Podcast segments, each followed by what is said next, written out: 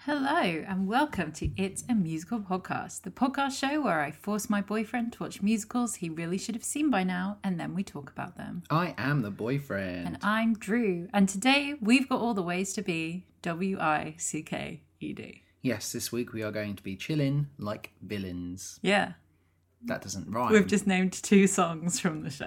yes. Before we talk about this week's show, I just want to kind of do some wrap up on last week's show. We don't always do this, but obviously, one of the things we always do when we sign off is say, hey, if you've got any further thoughts on something we've watched, Hmm. tell me why I've got it wrong or. You know, maybe give me some extra research. And I think last week, more so than ever, I needed it. yeah. Because- so, are you gonna wrap your wrap up? What? Are you gonna wrap your wrap up? Is that a Descendants 2 reference? No, Okay. I just want to know. I guess, yeah, I'm going to tie a bow on, on Pippin Sure. once and for all. But we had two interactions from from people uh, talking about it, and I just wanted to share them because actually they are really, really like nice. I like it when people reach out to us. Both of them come from people who contributed to our Pippin episode anyway. Oh, that's cool. So the first one comes from Theatre Flashbacks over on Twitter, which is at Theatre Flashback One. Pippin episode. I totally understand when people don't get this show at first. I was the same, but I couldn't stop thinking about it, and over time it took hold. The pro shot you watched is massively chopped, and it doesn't help with the flow and storytelling. I've realised over time that my attitude and opinions of shows changed so much. I hated Miss Saigon and Groundhog Day, and now love them. And I think Pippin is definitely one of those for me Yeah. that the more I perhaps watch different versions, I might love this more. And I think spot on. This is a very chopped version. I actually learned as a result of talking with Theatre Flashbacks that there was a version of Pippin performed at the Southwark Playhouse, which Yeah. those of you in the know will know that that's where we saw last five years, which was our first foray into the world of live theatre. Yeah. And not only was it at the Southwark Playhouse, it was done by Jonathan O'Boyle, who directed the That's last so five cool. years. Hey, Jonathan O'Boyle, if you have a video of that version, Yeah, please send well, it to us. So it's it's it's Jonathan O'Boyle and Aria Entz, Mm-hmm. who we talked about that they collaborate a lot. Mm-hmm. That makes me want to watch Pippin. Yeah, I will say that I left last week's episode feeling deflated, like that's it, I'm done with this. I've been robbed of that kind of discovery of this moment done well. I want to watch, and I've seen the trailer, I want to watch this version of Pippin. yeah, So thank you, Theatre Flashbacks, for that. The other contribution comes from Jared Good, friend of the podcast. number one boy. Listening to your Pippin episode, oh my goodness. So, the Pippin revival on Broadway was incredible, life changing for me. I don't know that I've ever felt so swept up in a theatrical performance. The conceit worked so well, the whole thing felt almost immersive. And although I didn't see it with all the original cast members of the revival, it was like the perfect combination of design, venue, and performers. I saw it like three times on Broadway. When I saw the touring production, it didn't even have the magic of that original. The venue was too big and really dwarfed the experience, and the cast had some weak points. When I watched the pro shot version that you watched of the original iteration, I hated it.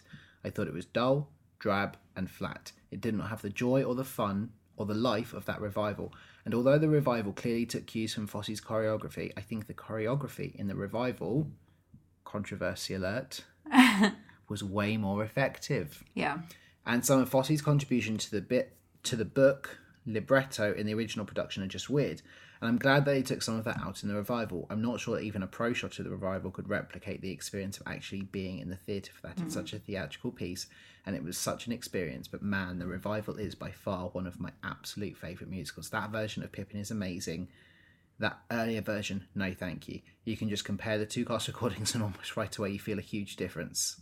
yeah, I think that's really, really important. So I always say I'm willing to give shows a try. I may dislike one version, like Rent, but I think that comes down to so you'd be willing to give Presentation. Pippin a second chance. yeah, I in think, person. Yeah, I think I was I was less willing to post watching it last week, but I think knowing that it is one that you have to experience more so than anything makes me want to see it. So, yes, if Yeah. Pippin is Mm-hmm. ever brought to the West End again, I would be more than happy to go and see it. So, Descendants 2. Yes. So the first movie came out in 2015.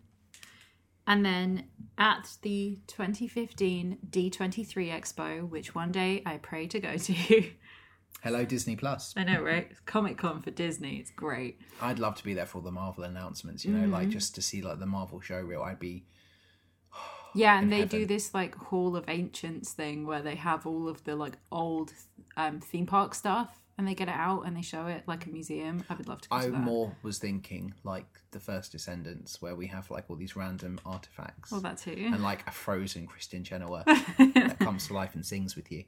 Yes. So Disney announced that a Descendant sequel had been ordered, Yeah. hadn't been started yet. And then the official announcement was made in October of 2015. So they announced that Josanne McGibbon and Sarah Patriot were both coming back to write. Cool. They did the first one. And that Kenny Ortega would be returning as well, as well as the executive producers and the cast. I like that content. And we talked about the High School Musical, but continuity. They know this world. They created it. They've got a platform now to do more with it. Mm-hmm. So Yeah, absolutely. nice that Disney has given some faith to them, or is it just that oh hey, well we might as well make it because it got some viewings. Yeah. So, Disney made Descendants, and then they did this spin off series for the Disney Channel called Descendants Wicked World, Yeah. which is the animated one. Yeah. And the animation's really interesting, it's quite good, but that show was designed to sell dolls, Yes. which it did very, very well. Do you People like think- Descendants dolls. They will replicate that animation style for Descendants Four. It looks to be, yes, because that's the continuity of the show at Yeah. this point. And while that was obviously designed to sell dolls, they also did a really good job at the time of casting actors who were accurate to portray characters. Yeah. So we had the descendant of Dr. Facilier. Cool. Her name was Freddie. Freddie Facilier, which I love. I mean Otto Octavius, Well, there's only J. E two. Jonah Jameson. There's only two descendants that don't have the same first initial as their parent. Yeah. We'll talk about that in a bit. But uh, China Anne McLean was the actress who was voicing Freddie Facilier. Yes. And the character had been on the show the whole time and was quite a well liked character. And they also did this thing where they had all the voice actors for Wicked World go and do a blue carpet walk, which was a um, genie joke. And they Yeah. had Jordan, daughter of the genie, as a thing, which I don't want to know how that happened. Um, but they had China Anne McLean as dressed as Freddie Facilier on the blue carpet playing her character. And then in 2016, it was announced that China Anne McLean would be in Descendants 2, not as Freddie Facilier, because she's phenomenally talented. But they She's- didn't want Facilier for this film. She's Ursula's daughter. Yeah. You want to guess what her name is? Umbrella Ursula. I don't know. She can't be going to begin with you, can she? It does begin with you, and you were actually kind of ki- close. So really, Her name's Uma Uma. Umbrella. Okay. I think that's very cool that this actor gets an opportunity to move from one license upwards. And obviously, if you're a Disney, kind of they own your soul, you can move from project to project. Yes. I think it's weird that you've got somebody who's already in the same universe and you're not going to capitalize on kind of the fan reception. Yeah. I do understand that Facilier Is an interesting choice. is, is not the most well received villain. Yeah. Well, like, look at who we have in the first film. You've got Evil Queen, Jafar, Maleficent, and Cruella de Vil. They are very big, memorable Golden Age villains. I would say, actually, Facilia though having magic is probably a really good follow up. That's true, but so does Ursula. Yeah, but is also sea bound. It's like a Well, sea we'll talk witch. about that. Like I, I, I think with the vibe of this, yes, Cruella de Vil is an iconic villain, but it's so out of place. Mm-hmm. And we I talked would- about that last time. I would much rather have a Facilier than a Cruella de Vil yeah. any any time. Well, we're I not think getting a he's- Facilia in this movie. I think he's criminally underutilized Yeah, they really only pull him out at Halloween. The only thing I've ever seen him in extra, which I thought he was great in, it was one of the few highlights, and even that he wasn't used nearly enough. But the final season of Once Upon a Time, which doesn't exist, but the final season, him and Regina are a thing, Yeah. and the actor playing him was fantastic, but he just wasn't used enough. But it was, it was nice to see his name there getting some love. Yeah. I don't think The Princess and the Frog is treated with the respect it should be. No, I love that movie. But speaking of Once Upon a Time, Yes. we get another actor who's joining the cast. Her name is Anna Cathcart, and she was in Once Upon a Time as Tween Drizella. That must be very early season. One. yeah. Was that's Cinderella, right? Yeah. She's not around for very long. Yeah. Very, very early on. That was in 2011. Yeah. So yeah, early on. So she is going to be in this one as Okay. well as another descendant character. Is she going to be Cinderella themed? Yes, oddly enough. Is she going to be Cinderella's daughter? No. Or is she going to be Grisella's daughter? You know, like a s- stepsister's daughter. She's Drizella's daughter. There we go. You want to guess what she's called? I can think of two names beginning with D, and they are our names. And I'm going to assume it's neither one of those. It's not a normal person name. Okay, what is it? It's Dizzy. Ugh, Her name's Dizzy. that's way too close to Disney. Right? Way too close to Disney, We'll see when we watch it because I always heard Disney. which is a weird connotation for your villain. Yeah. Okay, so they've added some two new members of the cast. We don't get Gaston till number three. Yes. We also learn, well, I'm not telling you that yet. We also learn that the parents will not be back for this movie. S- Well, the main four's parents will not be back for Yeah, this well, movie. Maleficent's dead. well, she's a, a lizard. Yeah, so basically dead. And other than Kathy and Jimmy, Who, would again you want? Yeah. Mm-hmm. massively underused. I don't want to see more of this awful Cruella de Vil. And you know, Yeah. Jafar arguably yes could like have more with his interactions, but you it would be noticeable that the other three aren't there if he's there. Mhm. It makes sense. Their kids are good now. so, Move on. interestingly enough, you saying about them being underused, that was a lot of the feedback for the first movie Yeah. was that those characters were underused and also if your story is supposed to be about the kids and how being villain kids affected them, Why is there not more interaction? right? Either just have them be kids and let us learn through the kids how bad their parents are, or spend more time with the parents. And so they did that and they just got rid of the parents. And we only have one parent in this movie for the villain kids, and she's not shown on screen, but it's Whoopi Goldberg. Wow. yep. And she Ursula. Yep. That's cool casting. Yeah. But then Kathy and Jimmy's cool casting and she Yeah. wasn't used nearly enough. No, I know. So Whoopi Goldberg being cast is phenomenal, but I'm not getting my hopes up that she'll actually be used effectively. no, she's not at all. It's a bit cast. yeah. Yeah. She'd be great in Hocus Pocus too. As. Introduce- Anyone. Introduce a new another witch. clan of witches. Yeah. Why not have it that the two two clans are going up against each other? Yeah. Or Or- have it be that Whoopi Goldberg told on, like, pretended to be a nice, normal woman. I'd quite like if there was a, a secret witch, just one secret witch behind the scenes, Yeah. as far back as like you know when the opening of Hocus Pocus happens, and they hide and they've just survived all these years.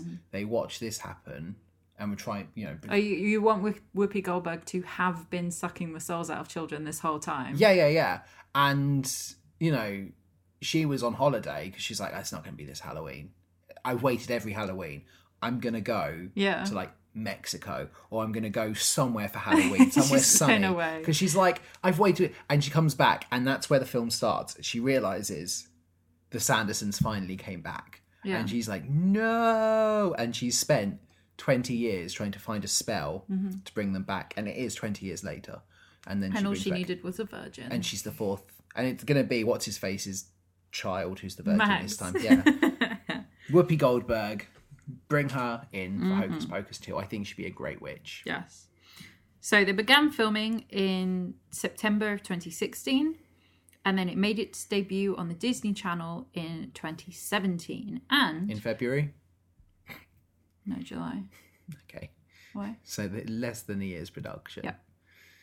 Well, they don't need that long. It's all very choreographed. This kind of film.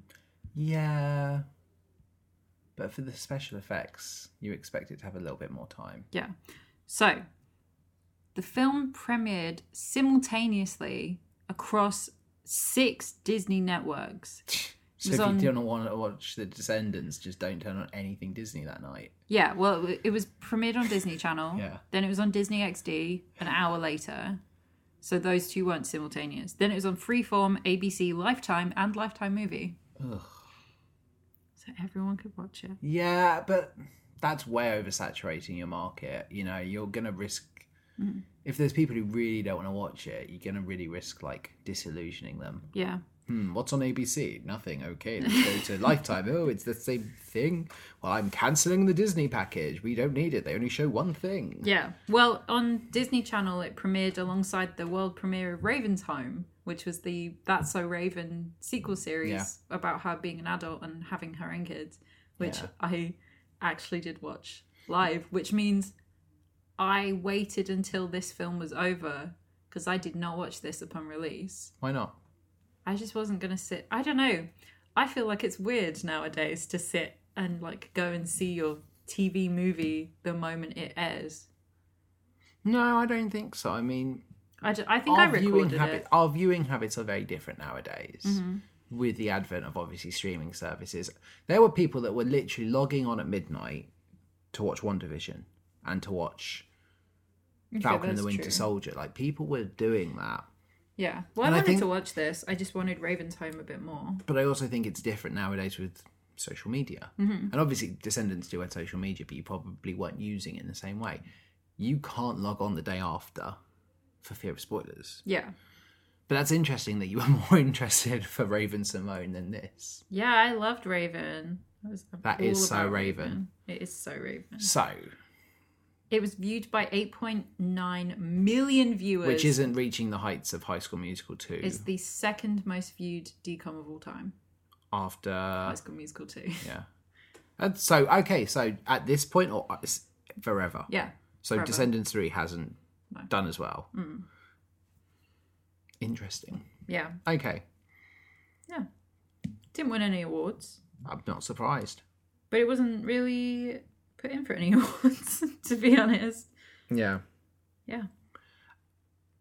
What was critical reception like in terms of like did people like it or you know, not like I don't want like Roger Ebert's Huh? I don't want like you know like people who are prestigious film reviewers like the response from fans I yes. guess So the fan response was that this is the same as High School Musical 2. This built on the first one. We enjoyed it more, maybe because we know the characters a bit already and we don't have to go through that introduction to them Yeah. again. But also, we spend more time with the villain kid side of things Mm-hmm. than the Oridon side of things. oh God, it was called Oridon wasn't it yeah Yeah, it was. I spent, when we watched the first one, I spent the entire viewing looking at a map of Oregon yeah and trying to figure out how this world now works. Because we talked about you have Oregon High yeah versus Camelot Prep, it doesn't which work. is not in, in like they're across the border and there's Yeah. this big wall. and there are literally only four schools you know like yeah. I'm One of them is the one from High School Musical. so my issue is still that I don't I don't like the world it's set in yeah. I don't like the weird Americanized version of all these fairy tales. Mm-hmm. I think it's weird. And it's still very like tough to overcome as a adult who loves Disney to suddenly see these characters that are traditionally set in Europe now using dollars and in the modern land. I can forgive like characters died. I can imagine there's an alternate thing if they'd done some kind of thing like there was a spell not i'm not saying exactly the same as once upon a time Like a curse. but that they knew but they were kind of like well this is cool because Mm-hmm. we just live here now. we, yeah. li- we live here now but do you know what okay lives are marginally better yeah it's not ideal but We've got healthcare and mobile phones. something so yeah, it's like fine. Mm-hmm. something to explain why it's so different because it's just so weird about this world yeah, and I, I just it's it's i know this is not a realistic film and No. suspension of disbelief should be easy but i can't suspend my disbelief on that Okay. it bugs me and i i think the costume design in the first one was fantastic Yes. with the exception as i mentioned of trying to replicate the villain's Mm. animated clothes and you don't have to worry about that this time. and yeah, by the sounds of it, I don't have to worry about it this time, which is great. I think that was just not the right choice, Hmm. especially because then you're like, but hey, they're these characters, but they're in this setting now. Make them stand on their own. Especially when you've got Belle and the Beast in like a suit and a day dress. The most I'd be happy with would be the beast in like his, like what happens with Blue Rumble suit, and Bell. yeah. I could, I can deal with that. yeah, but that's a modern. That suit was too modern to be in the animated Yeah. Beauty and the Beast. but Like, I just feel like it's that that that was way too much for me. Mm-hmm. The other thing I did have issue with, I don't think I liked the songs. I didn't like the weird techno element from the yeah, that's not changing in this. Yeah, and that bugs me because I think that they're all very talented singers, but I think musically they've not been accompanied well. yeah, Disney really decided that this was the sound they wanted for this series. but And I s- there are a few songs in this one that don't do it and are better for it. it's just weird because it's like techno equals villain. It's like, well, actually, we could have, and, and fair enough, like it's a overplayed thing, but like there's some singers here that could nail some like little rock numbers. Mhm. So why aren't we having that for their world? I'm saving that for Teen Beach movie.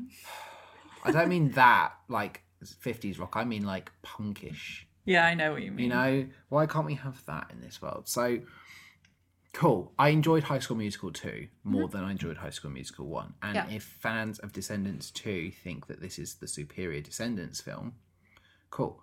Hmm. Probably going to have more of a good time than I did the first time round. But I'm not fully through the doorway yet. I'm kind of just like peeking my head through the doorway just to see what's going on, then like Yeah. swiftly moving it back. I don't want to stay in too I'm just long. in here by myself having a dance party. Yeah, you know what I mean? So, you know, I guess we're on the trail to Oridon. yep. On the trail. That's quite good, actually. I like that. we're on the trail to Oridon. Yep. Will I want to speedrun this one? Will I want to watch another musical? Oh, is the I'm not answer. excited, but I will give it a fine. try. We'll be chilling. Like villains. Yeah. That doesn't rhyme. Chilling like a villain. With awful techno Chilling music. like a villain does rhyme. no, because it's chillin'. Yeah. Chillin' like a villain. Yeah. It's villain. Villain. I'm going to have a great time. I might not, but hey, you love listening to me be miserable. Yes. I'm sure I can find you a poison apple to deal with. we will see you very, very shortly.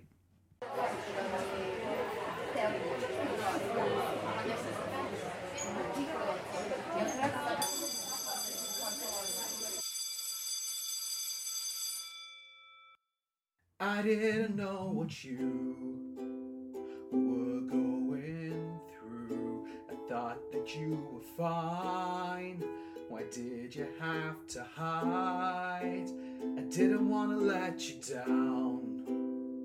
But the truth is out, it's tearing me apart.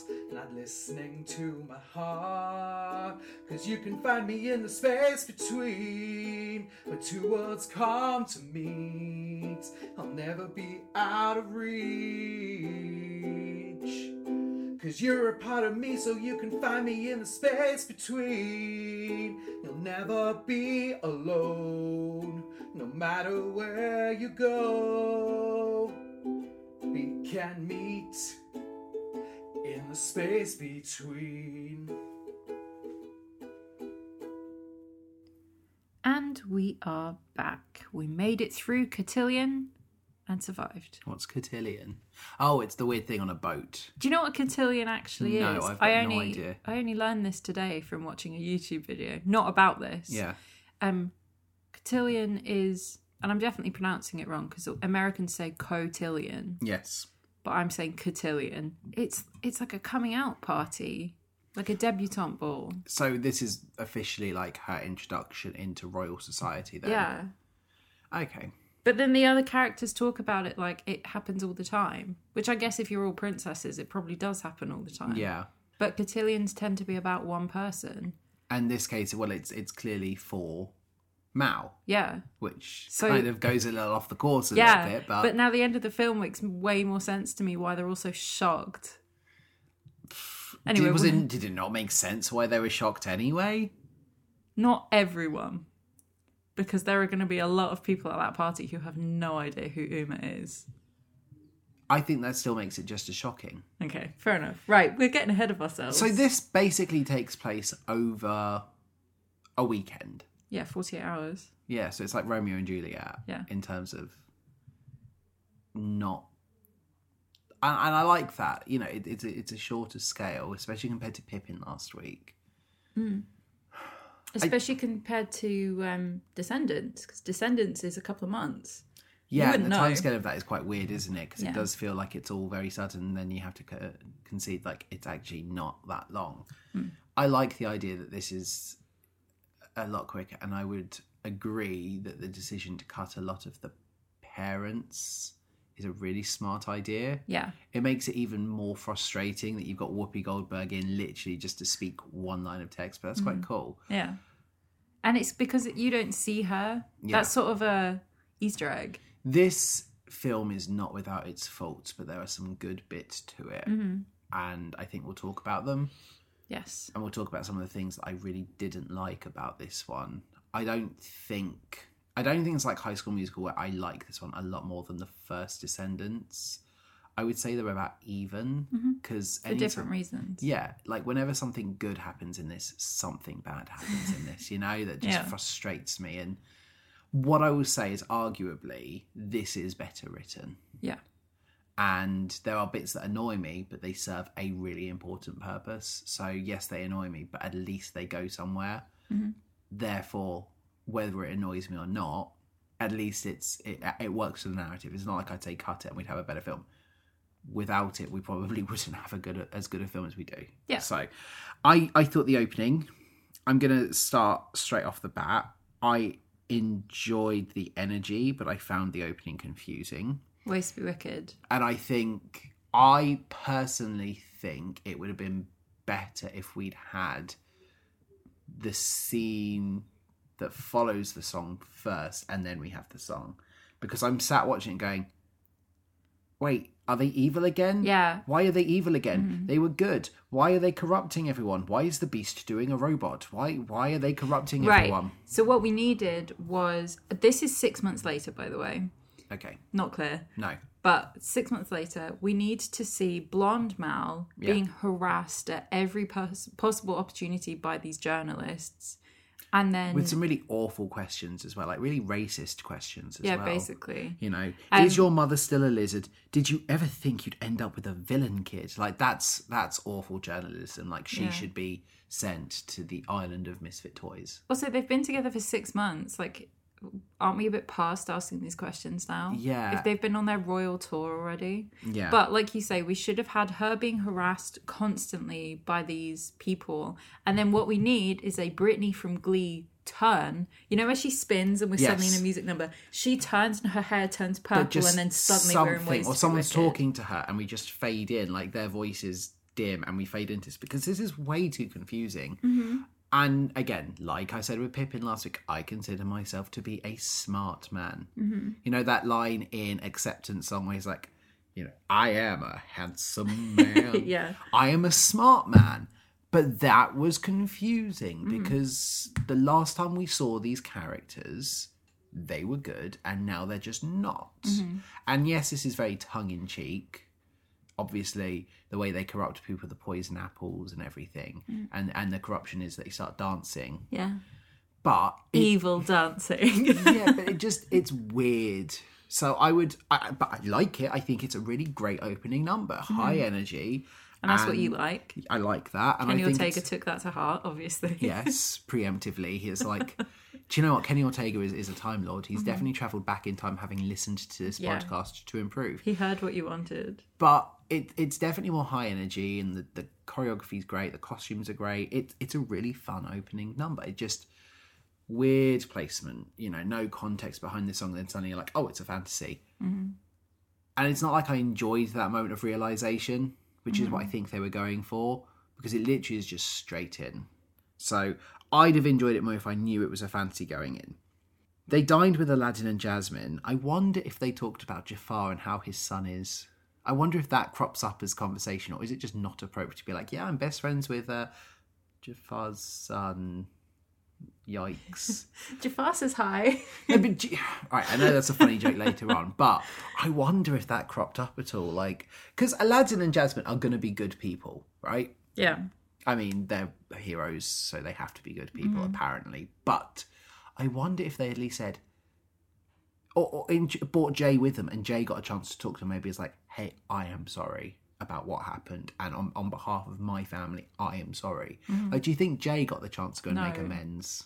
No, so I feel like this scene had more to it because it's on the TV. There, it's Mal is having her cotillion dress fitted Yeah, and they're by watching Evie, like, and yeah. they're watching the news, which is delivered by Snow White because she's the journalist on TV. Yeah, so Snow White is just a standard person, but Aladdin and Jasmine are king and queen somewhere.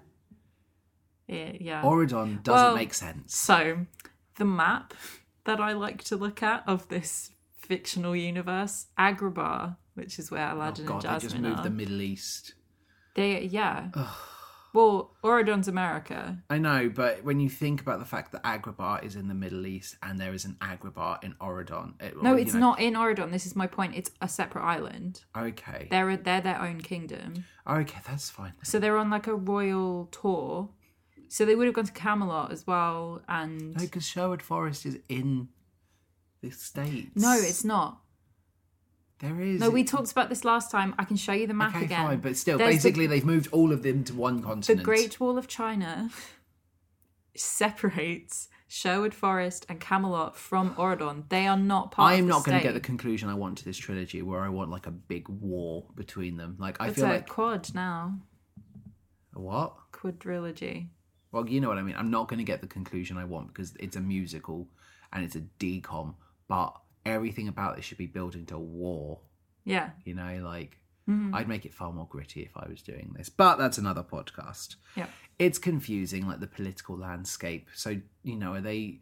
Are they a minor king? Is it like they are senators? We talked about this. Are they at a Basically. senator level? Yeah. But you know they're going on their tour and we see in the video that Mal is not as refined as everyone would like her to be because she eats something and then spits it into her napkin and is like, mm they reference it later on being curry and i didn't like that yeah, it was unnecessary. like Okay.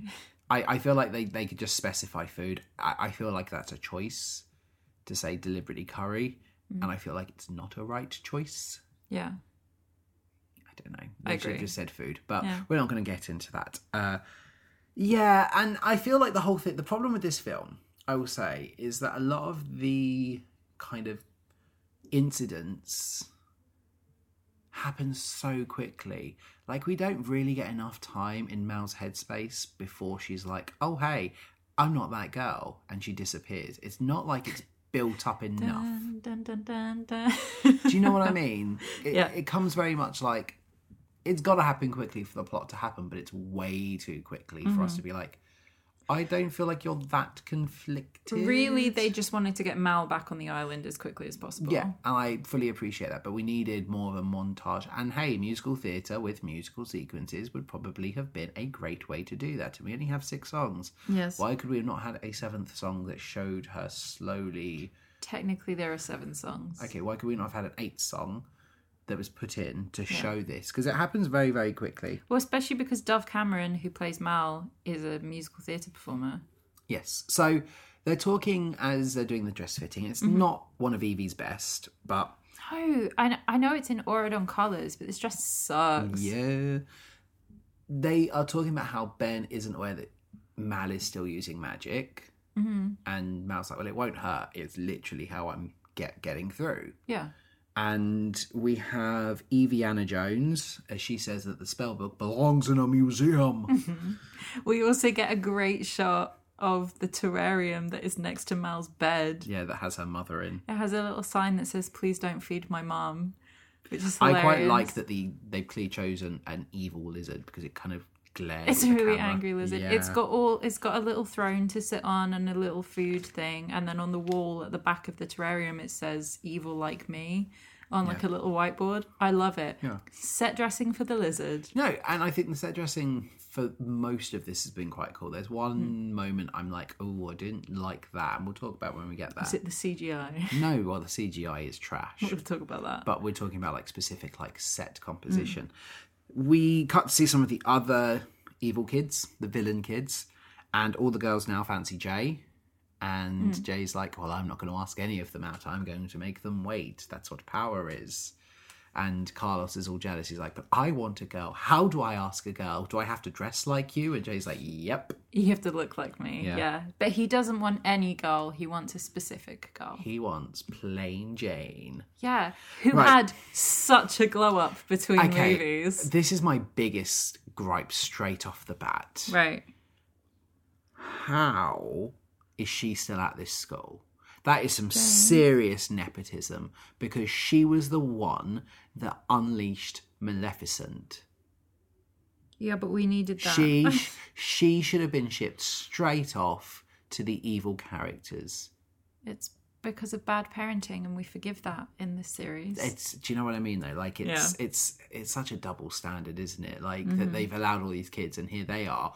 She could have brought about the downfall of the kingdom, but because the the blue fairy, the fairy godmother, is her mother and happens to run the school, she's still here with no sanction in place. Mm-hmm. That is some serious nonsense. I think her sanction is that she's she no longer has a social life. she was Because she doing this runs before. everything. She yeah, but she was doing this before. No, she 'Cause they- wasn't. Because she's got, she's now a cheerleader. She wasn't a cheerleader No, in the but first she one. she was certainly booking royal events before no, and helping she her says mum. that she wasn't. Was she not? Yes. So she says that because Audrey, which is Ben's ex girlfriend, daughter of Aurora, has. Okay. Disappeared. Yeah, I don't know where they said she went. She's she's Gap year. gap She's gone. She isn't here anymore. And she was the head cheerleader and she was in charge of organizing all these school events. Yeah. And School spirit. Oh my god. yeah, and getting all the royals to attend these yeah. events. So she's now taken over, yeah. and she's also working on Beige Ben's secret project. Beige Ben. Oh, he's so beige. He's so beige. Beige Ben's secret project, which is like a present for Mal. I thought it was um, the the story of the Little Mermaid, and then you said it was Mal, and like it looks far more like Ariel than it does Mal. But with purple hair. yeah, That's fair. so you know she's she's completely oblivious to the fact that Carlos has a serious crush on her, Yeah. and then you know She's one of two kids in this movie that do not have the same first letter of their name as their parent. Because she's the fairy godmother's kid, so she's Jane. I don't know why they picked Jane. Couldn't she have been like Freya, daughter of the fairy godmother? who's the other one? I guess it's uh, Linny. Lonnie, yeah. Lani. But then she's, She's Mulan. Mulani. Yeah. Mulani. Mulani. uh, I like the introduction we're having to what these kids are doing in their their, their new world. So obviously we see that Mao is struggling, but we see that everyone else is actually doing a little bit better for themselves. So Yeah, Evie's making a lot of money. Evie's making a lot of money and she's making dresses. She don't need no prints. Nope, she's in the money. She's going to buy her own castle. No prince needed. Why? Still dating Dopey's son. Yeah, why is Doug dressed like Artie from Glee? Is that what his name is? They call him Doug later on. Yeah. but like Dopey's kid. Yeah. Why why why does he like he just needs a wheelchair and he is Don't hold your in breath. glee. He gets ponytail in the next one. Oh. I It's not nice either. It's like a clip on. it's very interesting the fact that there's a lot of characters that they establish in the first one that have much sort of smaller roles or aren't in this at all. So like Audrey's not in this. And they've completely changed Chad in this one. And Doug's barely in this one. You know? They completely. I feel like Chad's the same. No, Chad did not have this kind of trajectory in the first one. No, he just was not. as Chad was like a important. secondary foil. He was like the Oridon foil. Yeah. And here he is just like the worst comic relief. But anyway, well, I just like. I like the idea that he can't function without being told what to do. yeah, and he's definitely had a fall from grace, like losing the girl. Mm-hmm. because he's n- not used to it. And he's definitely through the process of like a breakdown, like a psychotic episode, you know. Yeah. But Guess who we trade him for in the third one? oh, is he gone completely? Yeah. Good. I can't say I'm, I would have missed him in this one, you know. Yeah. Who who do we trade him for? Audrey. Oh, Audrey comes back. Yeah. Fine. So basically, She's a good actress. no. She was. I liked her in the first one. You know, actually, props to the guy who plays Chad because I think Chad's hilarious. No, he and you were his you're name? right in that there's elements of very Jim name's Carrey. Jedediah Goodacre. That's a great name. I'll talk about Chad when we get some Chad bits. Mm-hmm. How's that sound? So yeah, we see uh, Beige Ben surprise Mao. He's literally like hiding behind Mm-hmm. her locker, and he's like, "Oh hey, I bought you a scooter," Hell yeah. and is in Hell return, yeah. and in return, it's like, "But yes, you were supposed to cook me a picnic," and she was like, "Oh I think yeah." she'd already agreed to that. No, I mean, yeah, but Also, what an absolute mood of her being mean- like, it's not Thursday. And he's like, mm hmm. he's just so boring he has to buy her love at this point there's not anything really Yeah. keeping them together i don't get the sense of any real chemistry between them No. They- We'll if talk it- about that later. but it feels very much like they made a choice Mm-hmm. at the end of the first one and like six months later it's like yeah this isn't working but it's very public and we can't really break this union because of how much it means Mm. i kind of miss audrey i wish i hadn't dumped her so publicly you know I like, wish you hadn't date drugged me into dumping her it just because we're just never going to There talk really about that does again. feel like there's no chemistry between them at this point. They are going through the motions, and I don't know if it gets better. I feel like it definitely feels marginally improved by the end of the film, Yeah. but you never feel like there's actual like energy between them. Like you're certainly rooting for Mal to end up with anyone else. Specifically, Evie. Oh yeah, I mean that's never going to happen in a decom, unfortunately. Mm. But certainly she has more energy with Harry Hook. You know. The guy she was actually dating. Oh yeah, At the time. Fine. Yeah, but Mal forgets it's Thursday because, of course, he's so boring, Yes. and uh, she owes him a picnic. Yeah. Yeah. Jay fences now. So It's not called fencing, it's called joust. okay, well, jousting. I so I like this formula that we have. Mal's life is wrong. One of her friends' lives is great. Mal's life is wrong. One of her friends' life is great. yeah. You know, so I like that we're sowing the seeds for her not being able to ruin it for them. yes, which is really important for what she does and why she does it because Mm-hmm. they are much better off here. Yeah. So yeah, Jay is the jousting captain. Captain, yeah. Lacrosse season is clearly over. Yeah. None Tur- of that, that's called tourney. whatever it's And called. this is called joust, even though it is just fencing. Yeah, and Lonnie fences two. Yep. I was thinking, right, they'll hook up by the end of this. Kind of. If not guess. explicitly, but yeah. But Chad oppresses women Yep. and says no girls because it's in the rule book. It is in the rule book, to quote Space Jam. I mean, I feel like Cinderella would have some things to say about his behavior. It's a boarding school. Then they're, not literally like out of sight, out of mind. I know. I mean, yeah. So yes, uh, we then cut to Yes, they mentioned very specifically that the team must be made up of a captain and eight men, eight merry men. specifically men. Yes, they are men in tights, that's for sure.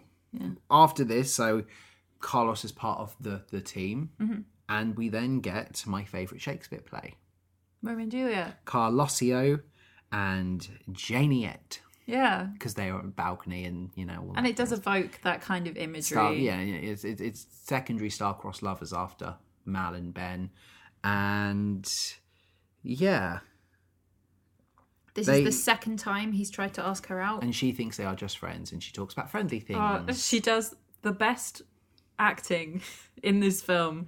And she like swings her arm and is like, "Oh gosh, you're such a good friend." Yeah. And he holds his arm and is like, "You got me, such a good friend."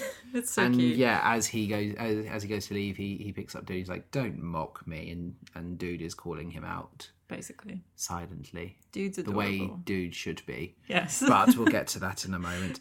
I really don't like the line. We've talked about it before. And hey, if you haven't, go listen to the 52 Weeks of Christmas podcast where we guested and spoke about Anna in the Apocalypse. Yep. For more, as we talk about how much we hate the concept of a friend zone. Yes, and here we cut to Carlos in his bedroom talking about uh, googling. How to get out the friend zone. Yeah. Ugh. As a concept, I think that vocabulary needs to be banned from media. I think it's irresponsible. Well, there's another line in this scene that's equally as irritating, Yeah. where he's told to man up, and Yeah. I'm like, I don't have Well, time for okay, this. we'll talk about that in a moment. Yeah, because that is really, really bad. But I think friend zone is is an awful term, and these are Disney kids watching this growing up, thinking, "Well, a friend zone that's perfectly acceptable language." yeah, It's not. I I really, really hate it. We've we've spoken in depth, but Mm. like you should just be happy to have people. And and if you, you, are literally come from an island where you you only have three friends, and everyone Yeah. else wants to kill you, including your mum. D- deal with it. Yeah, and listeners, if if if you are listening, you should you should cherish any relationship you have, be it a family relationship, be it a romantic relationship, or be it a friendship. Yes, And even if that's a friend that you have deeper feelings for, you should still cherish that relationship you have with them Mm-hmm. because they are still an important part of your life. Even if things aren't what you wish they could be, they are still there. Mm-hmm. Let's drop this awful word from the la- language, you know? Yes. I have a vivid memory of saying that exact sentence to you though. Like it, early in our relationship where I was like, "Oh, we're going to be such good friends." And you were like, "Oh." okay. Mm-hmm. Yeah, but you know, I, I was happy with that. If that's all we ever were was friends, then fine. oh yeah, I know. But I think that's a problem. And and things like this that are tailored towards very young people are very much life defining stuff. We don't need to keep perpetuating this. No, and especially because they do end spoiler alert, they do end up together. So it then is like, well, you can break this imaginary friend zone. Like I just Mm, not really how think it they should be works. like how how to talk to a girl. How to tell a girl I like her. You Yeah. know? Or like something like that. More wholesome. Yeah, it's not really going to change the scene widely. No, it really is it? isn't. So Mal is dressed like Frozen Fever Elsa. and is Mm-hmm. Yeah, I having like another this freak dress too. out. But we're getting more and more of Mal where her hair, including the purple Yeah. tips and her clothes, are getting paler and paler. Yeah. She's losing more and more. Yeah, of and herself. it's really good. But again, I think it'd be nice to have it in a song sequence. yeah, especially if you have the all those costume changes in very quick succession. But Mm-hmm. she's she's coming in and she's coming to help Carlos, and this is where we get Chad's really awful, weird gurning as he sneaks in the room. I just felt like this was a little extra. Oh, we've just got to make it very, very clear that everyone in Oridon has their own 3D printer.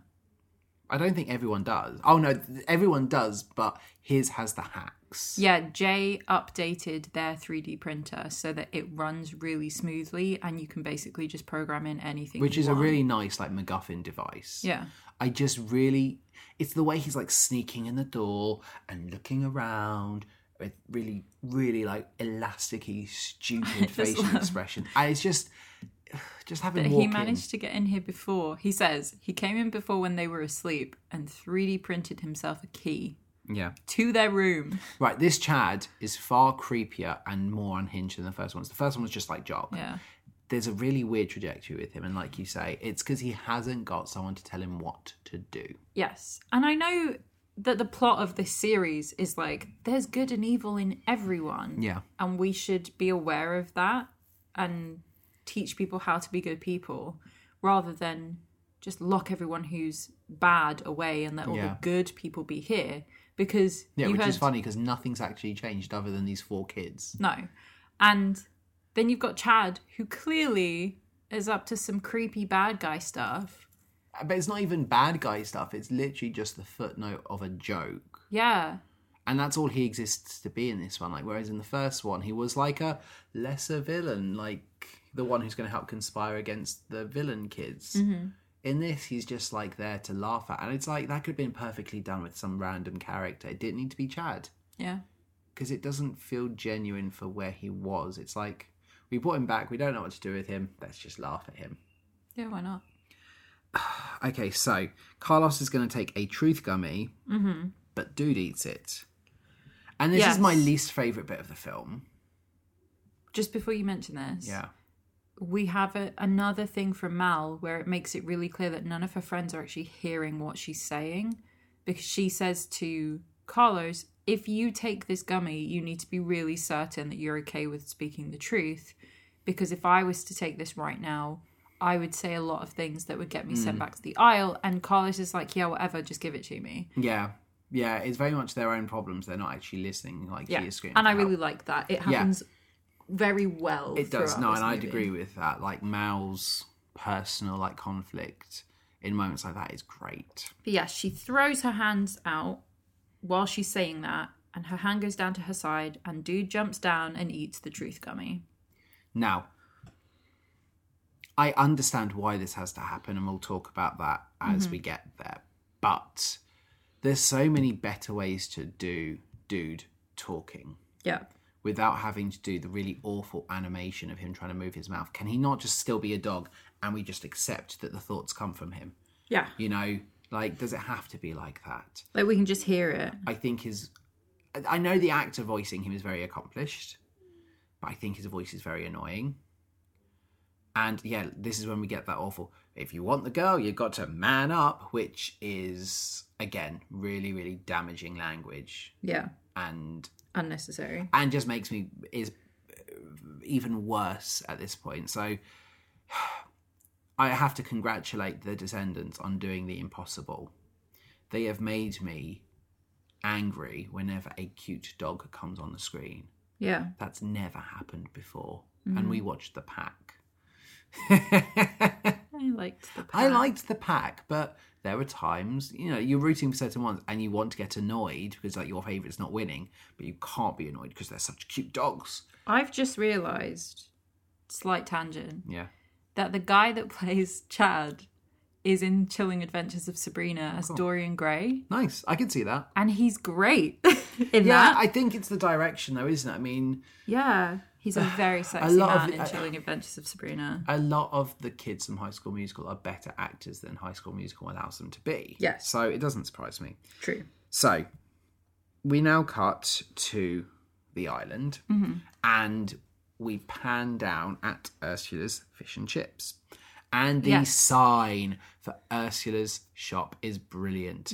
That's what more of Descendants 1 should have been, where we're not just replicating costumes, but we we show their animated style because it's animated Ursula. Yeah. And even if we saw her and she looked completely different, fine, it's a brand.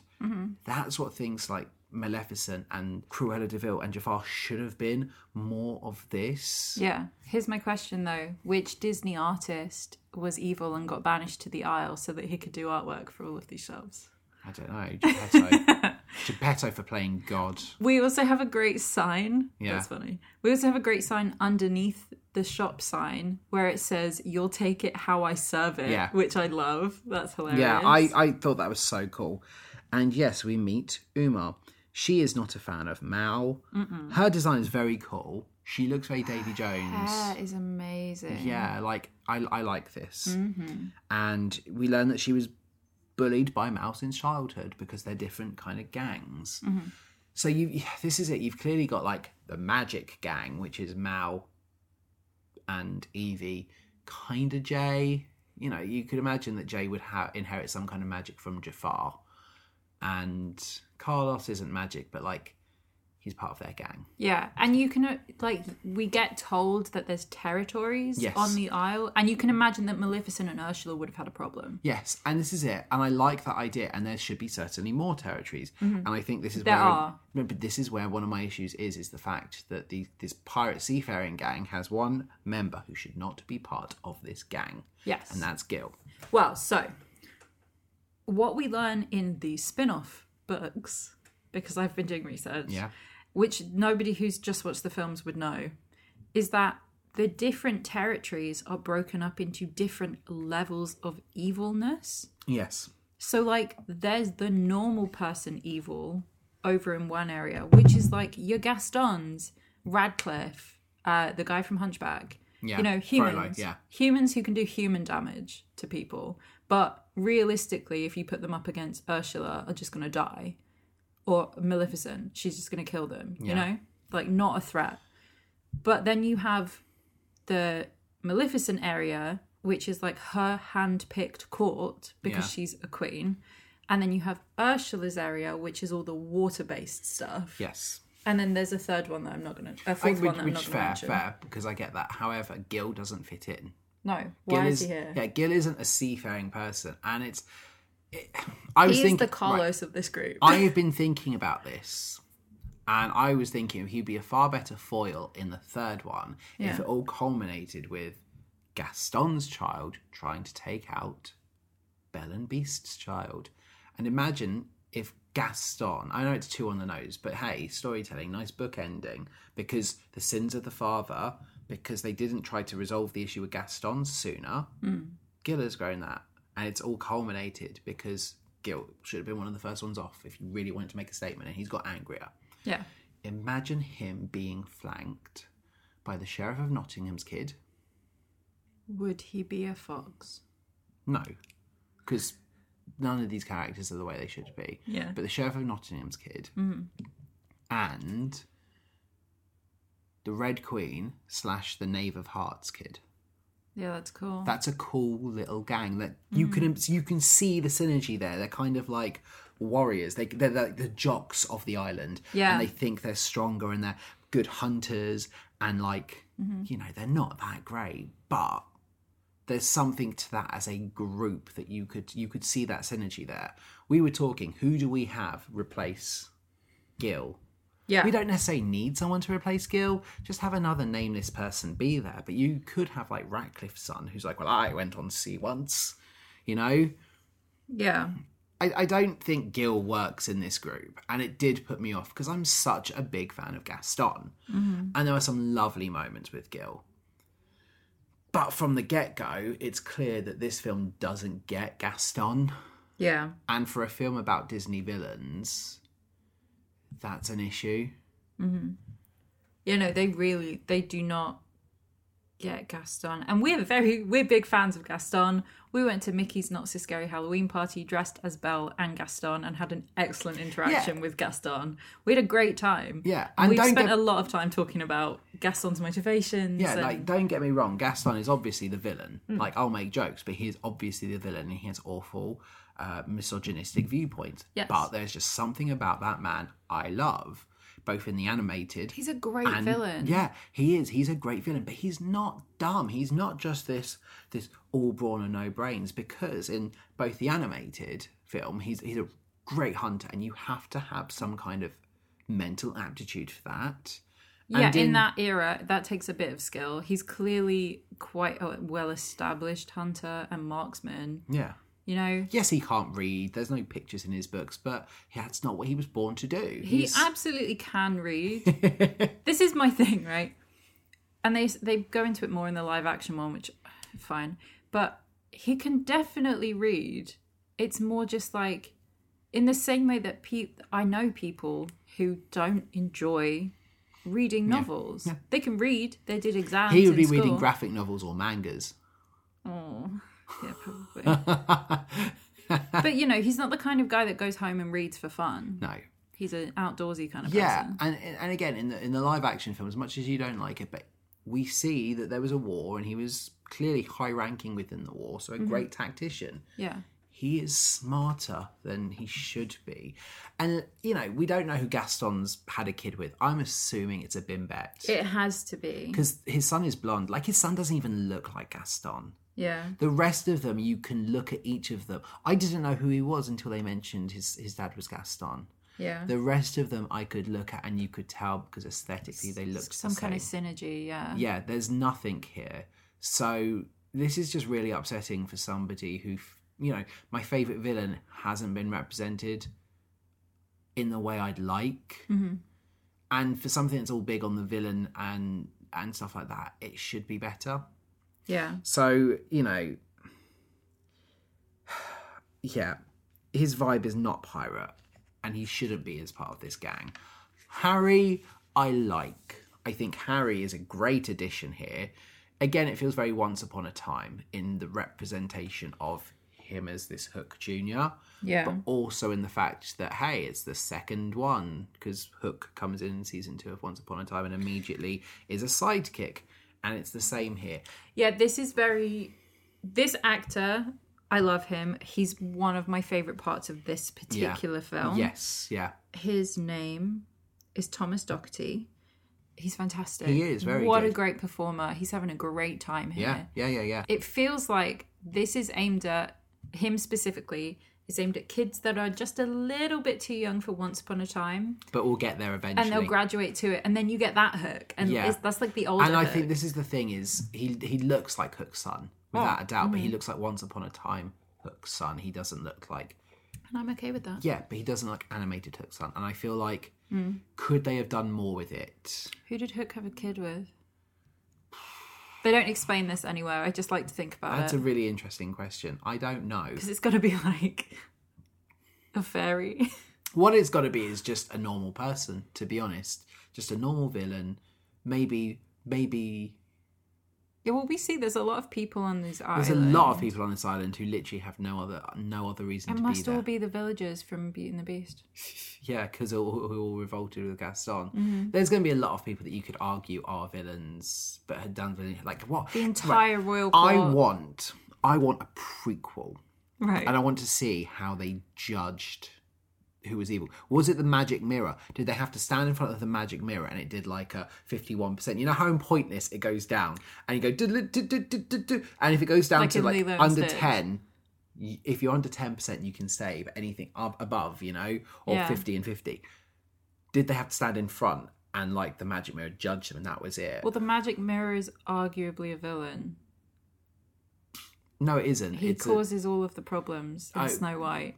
in the same way that dude causes trouble then because he only speaks the truth like he's a ma- Yeah, and the same way that Chad causes trouble. but this is And it he's a, Audrey causes he's a trouble. magical object who hasn't got He's any sentient. no but he doesn't have the ability to manipulate it's He's sentient. is he he Yes. does what he's told he's No. I don't know, but I want a prequel that shows how they determined who was evil because there's a lot of innocent villagers that are probably going to be like, well, what did I do? I didn't try and take down the kingdom. Why do I have to live with Maleficent? Yeah. That I'd like to know. Hmm. Anyway, we get What's My Name, and she has a great voice, but this song is ruined by the villain aesthetic of it has to be kind of auto tuned Hmm. and techno. The choreography is amazing. Yes, especially because China and McLean has said in a few interviews that the tabletop that they're dancing on was so slippery that she would fall over like once every take and they would have to reset. It's our second Trail to Oregon reference. It was slippery when wet. I don't think it was wet. I think it's just she's in Oh, heels and 100 it's percent. slippery. Have you seen like how many drinks were on that? Definitely things got spilled whilst they were dancing, and nobody mopped them up. I I just love everyone has really good chemistry with Harry. yeah, Everyone no, in they this do. film. I think Uma and Harry are great, and Uma. Okay, Uma. Mm-hmm. Uma and Harry are great. Gil as a joke, as the footnote, and being used to like mop and everything. He shouldn't be a named character being that way. Like eh, He's just like another pirate that they're being mean to. exactly. Smee's kid. Yeah, why not you have it know? be Smee's kid? Because then it's funny yeah. that Hook's hanger on, you know? The CGI for Ursula's tentacle is trash. Like, it objectively, it's Yeah. trash. And I get that it's a decom, but surely there's some budget that could be thrown at it. Mm. Beige Ben likes the hot hors d'oeuvres. Will he also like the cheese souffle or the pie and pudding en fombre? And yes, he, he he says the line after. I'm writing this joke, and he says the line goes just like everything the teapot made for my parents. Yeah, she's, he says it's everything Mrs. Potts made for Oh, did my he parents. actually say Mrs. Potts? Yeah, In my head, I heard him say the teapot. Was it in Was it in Descendants One where it was you or the teapot? yeah, yeah. It was, and that was the beast was like, well, it was either you or a teapot, and she was like, okay. What did you do to the teapot, Ben? Considering Adam, Lumiere is in this movie, how old must Mrs. Potts be? right? We've had Cogsworth in the first one, who we assume is Cogsworth as the science teacher. We've had Lumiere. Who do we get in the third one? Is what I want to know from Beast's Royal Court. Yeah. So, Ben says we don't get much time to be just us nowadays.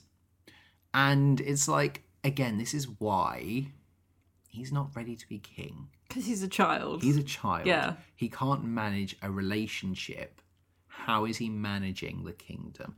Now, I think it's very cruel that they've put a kid who hasn't graduated high school as king. Hmm. I Right, here's my thing with this movie. I think they started writing this film and were like, we need to retroactively get rid of him being king. Because even though they all call him King Ben, he keeps referencing that he's in training, he's got all these king lessons that he goes to all the time. but he is actively the king. But he is the king. this is it. I don't I think the when they wrote the second one they were like, that was dumb. Why did we do that? Yeah, but th- again, it's because they were expecting to just do one. yeah. So And instead, we have four uh, animated series, a book. series, a book series, and also an animated spin off series, So all of which have great music. Ben identifies that she's got a spell problem, and just like Willow in Buffy the Vampire Slayer, Mm-hmm. she tries to prove she doesn't have a spell problem by erasing his memory. Mm-hmm. He is under her spell. Yeah. Gosh, how could this be? Playing with his memory. I know you'd rather be watching that. He says the line, I thought we were all in this together. And just like the Wildcats, they're not all in this Of together. course not. And, you know, clearly Kenny Ortega is in the middle of his peanut butter and jelly Yes. trilogy. High School Musical 2, Descendants 2, the next franchise he attaches his name to. Teen Beach Movie 2. Teen Beach Movie 2 is there a peanut that's butter and jelly. So, yeah, it's peanut butter jelly time. And this is it. She's had it. Really beautiful shot as she runs away from him. That was beautiful. They've got some really good locations for this. I'd like to know where that is. And I'd like to go see that kind of I was wrong. It's Island. not Kenny Ortega. I know. we whatever- are going to watch them at some point. whatever he does. Is he doing zombies? Maybe in peanut butter jelly in zombies too. Who There knows? is PB&J in Zombies or maybe 2. it'll be Hocus Pocus too. There'll be a peanut butter jelly reference. There is a PB&J reference in Zombies 2. There we go. Yeah. So that's But it. it's, um, This is the peanut butter jelly cinematic universe. yeah. But it's PB and Brains. See, they- that's funny. Yeah. So yeah, she decides to run away with Lizard Mum. Yeah, she gets like Which a pencil is- box and stabs some holes in But it. this Like, is come this on, is the mum. weird thing. We never actually see Maleficent again. I half You ex- will never see her No, again. but I half expected a shot halfway through the film that just showed like the tail going out of shot, you know. And yeah, Mm-hmm. No, we will never see Lizard Mum again. That's it. Lizard Mum escaped on the island. Also, fun fact: they mention in the first movie that all enchantments wear off as soon as you go through the barrier. huh. There's no magic on the So island. does Kristen? Ch- that's why we don't see it because Kristen Chenoweth grew in that box and immediately broke her spine. Yeah. and she opens the box. She's like, "Ah, that's a mess." So this is going to come in um, importance towards the end of the Isle stuff. okay, you cannot use magic on the Isle because of the barrier. okay. Yeah, we'll talk about it when we get there, but carry on. So she magics her scooter and flies on a magic scooter ride. Yep. And yeah, she rocks up, drives through the middle of like a pub restaurant thing, finds the picture, does it, and she's like, "Yeah, cool, I'm free. After ten thousand years, I'm free." and yeah, Evie breaks the news to Beige Ben, and he says, "This is my fault." Is it? Yeah.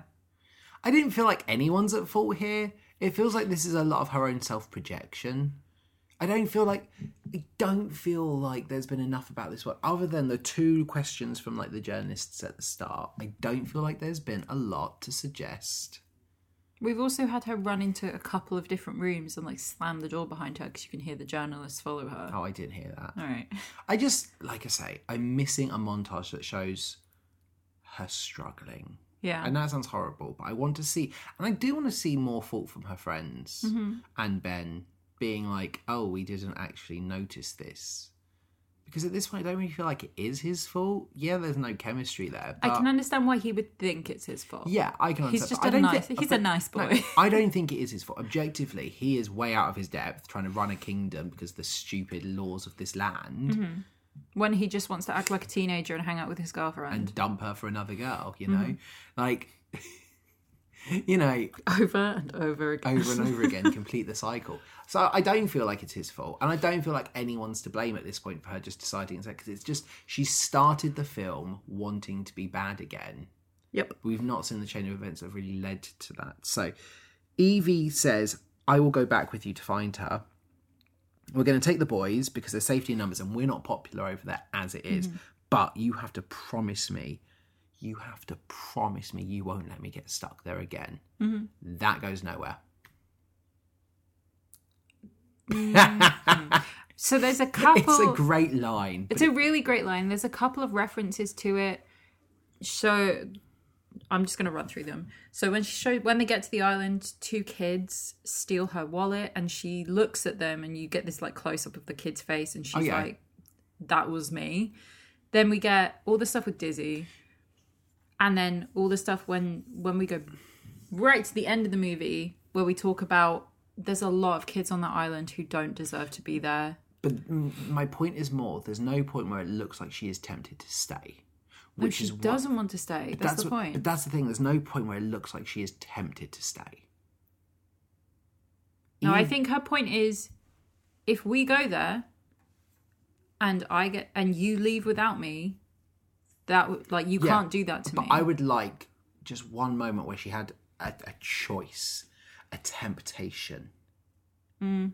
Like, could we have her walking past her mother's house and it's like she's tempted to go in and she has to think, like, no, this is wrong? Could we just have that one moment where Ben was like, I'm not going to let you? And Yeah. she's like, don't worry, I was. Just True, something. but Ben's not interested enough. No, to I do know. that. exactly. Throwaway moment. So, you know, we do that. They're, they're all like, we're going to go. And then we cut back to the island, and Mal has gone to the salon. Yes, Lady Tremaine's curl up and die, I which love is a great name. Mm-hmm. the aesthetic of this salon. It's the one bit of like Descendants esque stuff I wish would be in a Disney park. yeah, Because I think being inside of it is very cool. I Mm-hmm. love like the splatters and the mess. Oh, do you want to know a fun fact? A lot of the interiors on the Isle of the Lost are filmed in an old insane asylum, Cool.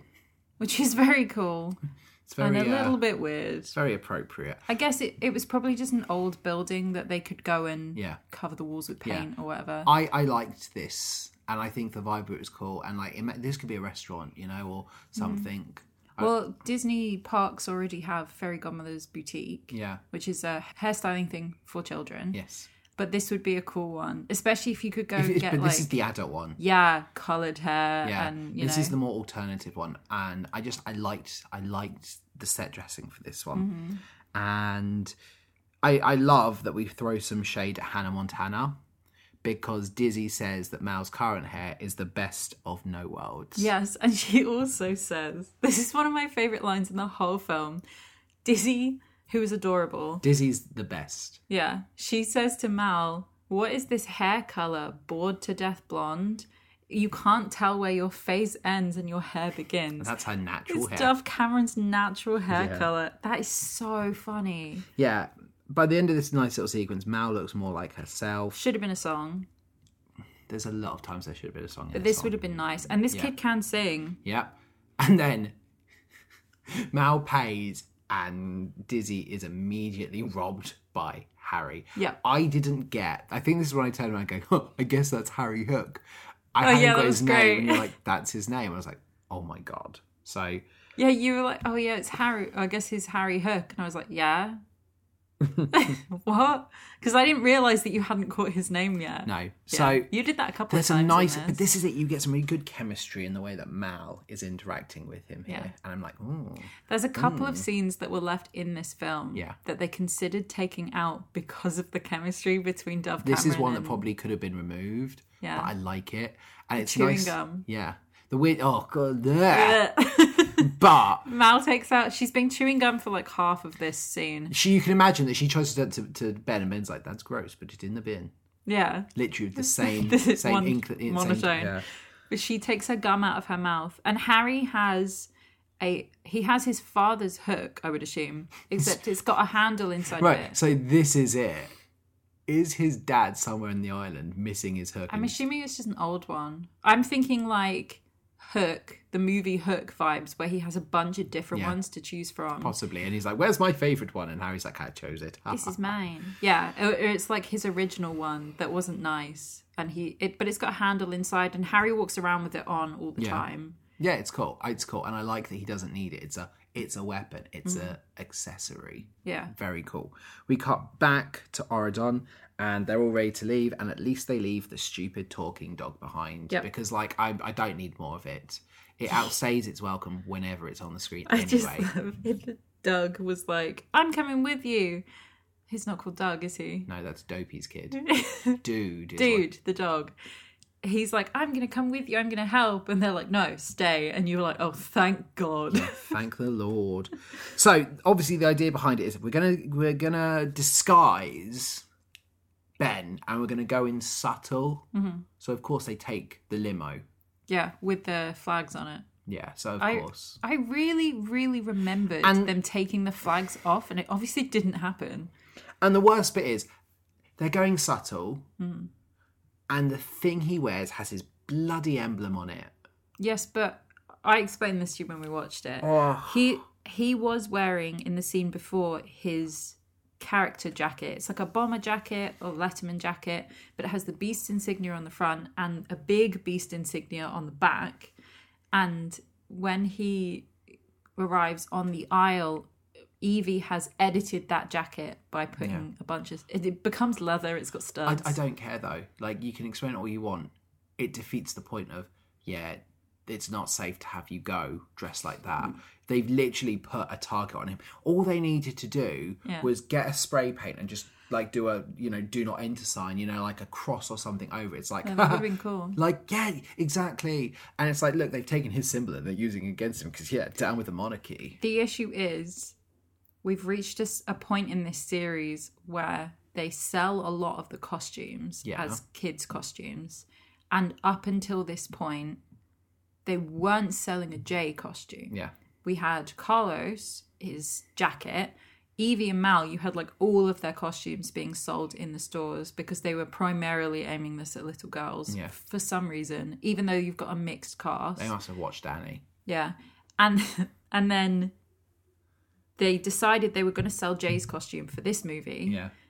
And they also wanted to do a Ben costume, except Ben was a suit all the time. Yeah. So they were like, okay, we need a Ben jacket. So they did this one. Yeah, but So it has to have for for merch selling purposes. It has to have the beast symbol. But that's on it. fine. It, that's absolutely fine. Have him do that, but have it be when they're like, wait, finishing touch. Shh, shh. Yeah, fair enough. And he, you've still got Beast's jacket when the way he's he'd wear it. You know. we get the ultimate workout song, chilling like a Well, villain. I like that beige Ben is like, well, hello there, fellow villain. And they were like, no, no, no, no, no, How no. dare This you." is not going to work. And yes, this this scene just the start of this song and when he goes over to say hello to that guy who's also a pirate yeah. um there's a carpet on the floor I thought it was a magic carpet. I thought they were gonna step on it and Ben was gonna go missing. right it's covering a mat like a foam mat so that jay and carlos can do some like floor work Yeah. in the dance but it just looks like somebody put a rug down and forgot to move it Yeah. it's kind of I funny like that this song is less techno and less auto tuned. Like I could actually hear this being played on the radio. It's like very modern pop. yeah and we get sophia carson who plays evie her incredible singing Yeah. voice But this is it's nice when we're not auto tuning some really good singers anyway. My one issue I have with this sequence is I don't like that. So i- in the background on the set, you see like Hades like boat tours or something. Is Hades Antiques? Yeah, it's like it's it's it's his tap. Pawn match. shop. Yeah. Yes, pawn shop. I don't like that they cut forward and they do like a diagonal shot, and you can see Lady Tremaine's cut and roll shop is. Oh, in you the got really background. frustrated by because I'm this. like, oh. okay, well, because Mal's still there. Mal is still there at this point, or Mm-hmm. could just walk, come wandering out. Give me some sense they actually have to wander through. It's not like oh, they've literally Mm-hmm. stepped on the island and they're where the hangout is. It, there, there's no danger. You know, like other than Ben's own stupidity and not listening, Yeah. there's no danger. At least make it feel like they've got to do some kind of journey to get there. So for me, I get that they all be on the same stage, but I just for me it was like, hmm, Mal's there. Yeah. So for me, that didn't work. This was fun, yeah. And they bump into Gil, and Gil figures it out, and uh, yeah, he's right about how his dad's got a thick neck. Yeah, that line's kind of great. It's is there's there are some nice Gil moments, but I wi- I, I would wish that he was just a side character that they introduced, and then he was like at the end, it's like I guess it's my turn, you know, like he's played this whole film as being like a joke, and then he's watched Uma fail, and then he's like And then he's the one at the end who's like, You didn't think the story was over, did you? yeah, he's Eh? Yeah. like that would be cool. You know what I mean? Hmm. Like bait and switch. Like that's have this be Gaston's moment, you know, Gil's moment, and then that's actually have some some kind of twist. I would rework Yeah. Hmm. this a lot. I th- I don't know what the third one's going to be like. I but really feel like they just gave, and I'm sure they didn't. You know, it's a Disney Channel original movie. Yeah. They probably went through a lot of scripts to get here, but it does sometimes feel like they were just like, here's all of our ideas, go. yeah. So Ben asks Mal to please come home, but she is home, Yep. and they literally have nothing in common. It's like, oh yeah, we probably should just, And just no break up. chemistry. It's just like, actually, yeah, like I don't know why I'm here looking for you because Yeah. we we we probably should just not be together. Okay, bye. Well, so Ben says to Mal in response to her saying, essentially, we have nothing in common. I'm the Isle girl and you're the king of Oridon. He's like, well, I'll stop doing that then. I won't be the king anymore. Okay. Yeah, sure. All right. That doesn't seem like how that works. And do you really want Chad to be in charge? Yeah, Chad's not being in charge. But we mention in this movie, a couple of people mention, not just Chad, Ben also mentions that Chad is next in line. Why? Again, Why? I want to see the Constitution. I, I How did they decide this? yeah, like it's so weird, and especially why? Right, it's especially weird because why do Belle and Beast have only one child? Knowing that that's the thing, is there like a law that says each Yeah, there's a person can only have reason one why child? royalty have Why a are the- bunch of kids. Hmm. Why are there no se- like siblings? None of these characters have a sibling. Actually, some of them do. Okay, we've not met them yet, No. but do you get what I mean? Like none of these characters so far have got a sibling. Isn't that interesting? Imagine if Mao had like a brother. That would be interesting stakes. Hmm. We can talk about that when we do the third one. Mao's gonna have a brother, isn't she? But okay, so No, but it's brought up as like a as like a situation that could occur. yeah, I just it is what it is, and obviously, yeah, Ben has been kidnapped by Umar's gang, and they were like, "Oh no, oh no," because Chad will now be in charge, and we have to get him back. So the back and forth when Mao goes to confront is great. There's a there's even more romantic chemistry there. Like there really is like it's great and this is an amazing moment for Dove Cameron. Like she's doing what really works with Mao, being like this confident, sassy, like Yeah. I like I like Mal as a character. I really do. For all the flaws I have with the Descendants, I really like Mal as a character, and I like the the arm wrestling. And you know, Mal's winning. Her eyes go green, and she's like, "Yeah, I'm gonna get." And then Uma, Umar says, "I want the wand," and that phases. Yeah. And it's such a cool little sequence. But we're seeing as this movie goes through, anytime Mal is feeling a great deal of emotion, her eyes turn green, Yeah, like maleficent green. Mm-hmm. And here is the first time she kind of controls it. yes, she channels it. Yeah, really. Yeah, well. she's using it. So yes, they know that they've got to do this, and like, oh no, we've got to get the wand again. Oh no, and then it's like, but great, we've got a three D printer Mm-hmm. straight on, straight onto the plan, and I really like the bit where they're talking about Dizzy, and they stop the plan. Like, by the way, your hair looks great. Oh, Dizzy did, Dizzy did it. Oh wow, this film must pass the Bechdel test Yeah. Probably. which I think is really cool. And again, we've talked a little bit about the problematic stuff of friend zoning, but it's quite nice to just see some female characters talk about being female characters. You know, like It's really nice because we didn't get a whole lot of Mal and Evie's friendship in the first one. We got all four of them as friends, yeah, but Evie and Mal in this one, you see the depth of their friendship. Yeah. They clearly care about each other a lot, and we get a lot of little asides in this where it's just the two of them, which is quite nice. Yeah, and I I like that. Mm-hmm. So yeah, we get a weird little moment where they're back. Jay and Carlos are back, and they they're three D printing the wand, and Chad hears everything, and Lani heard it all as well. But that's not as interesting, and I do think Carlos and Jay continue to be like marginalized Yeah. and Carlos continues to just be like an added character. They're really, and it's such a shame because he's such a good actor and such a good dancer. And obviously, I'm aware he's not with us anymore, so it sucks. But c- you could do all this without Carlos. Mm-hmm. Carlos, objectively, like in the first Descendants, uh, brings nothing to this. Oh yeah, for sure. Which is really sad. They just don't give him enough to They do. don't give him enough to do. And Jay had moments in the first one, but Jay feels like he's got far less here. It is, and I, I like that. I like that it is this, you know, a lot of emphasis on this friendship between Mal and Edie. But it's such a shame that the other two do get marginalised. Yeah. I think Space Between is a phenomenal song. It's a shame we didn't cut back to see Carlos and Jay singing their own version of Space Between in the bedroom, Yeah. in the dorm room. But yeah, Evie wants to stay with Mal. And yeah, I just really liked this song. I liked the flashbacks because it shows especially how much better Evie looks now. Yeah. Like she, her, she had a bad wig in the first one that I never picked up on. She looks phenomenal here, and yeah, the change from her being far more like evil queen to herself is great.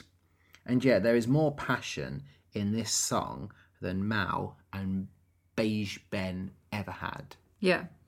Yeah, so I like this one. I like this one. Good. We see Dude again, and I just like, "Oh, how have Disney ruined a cute animal? I know because this dog is so cute. He is so cute.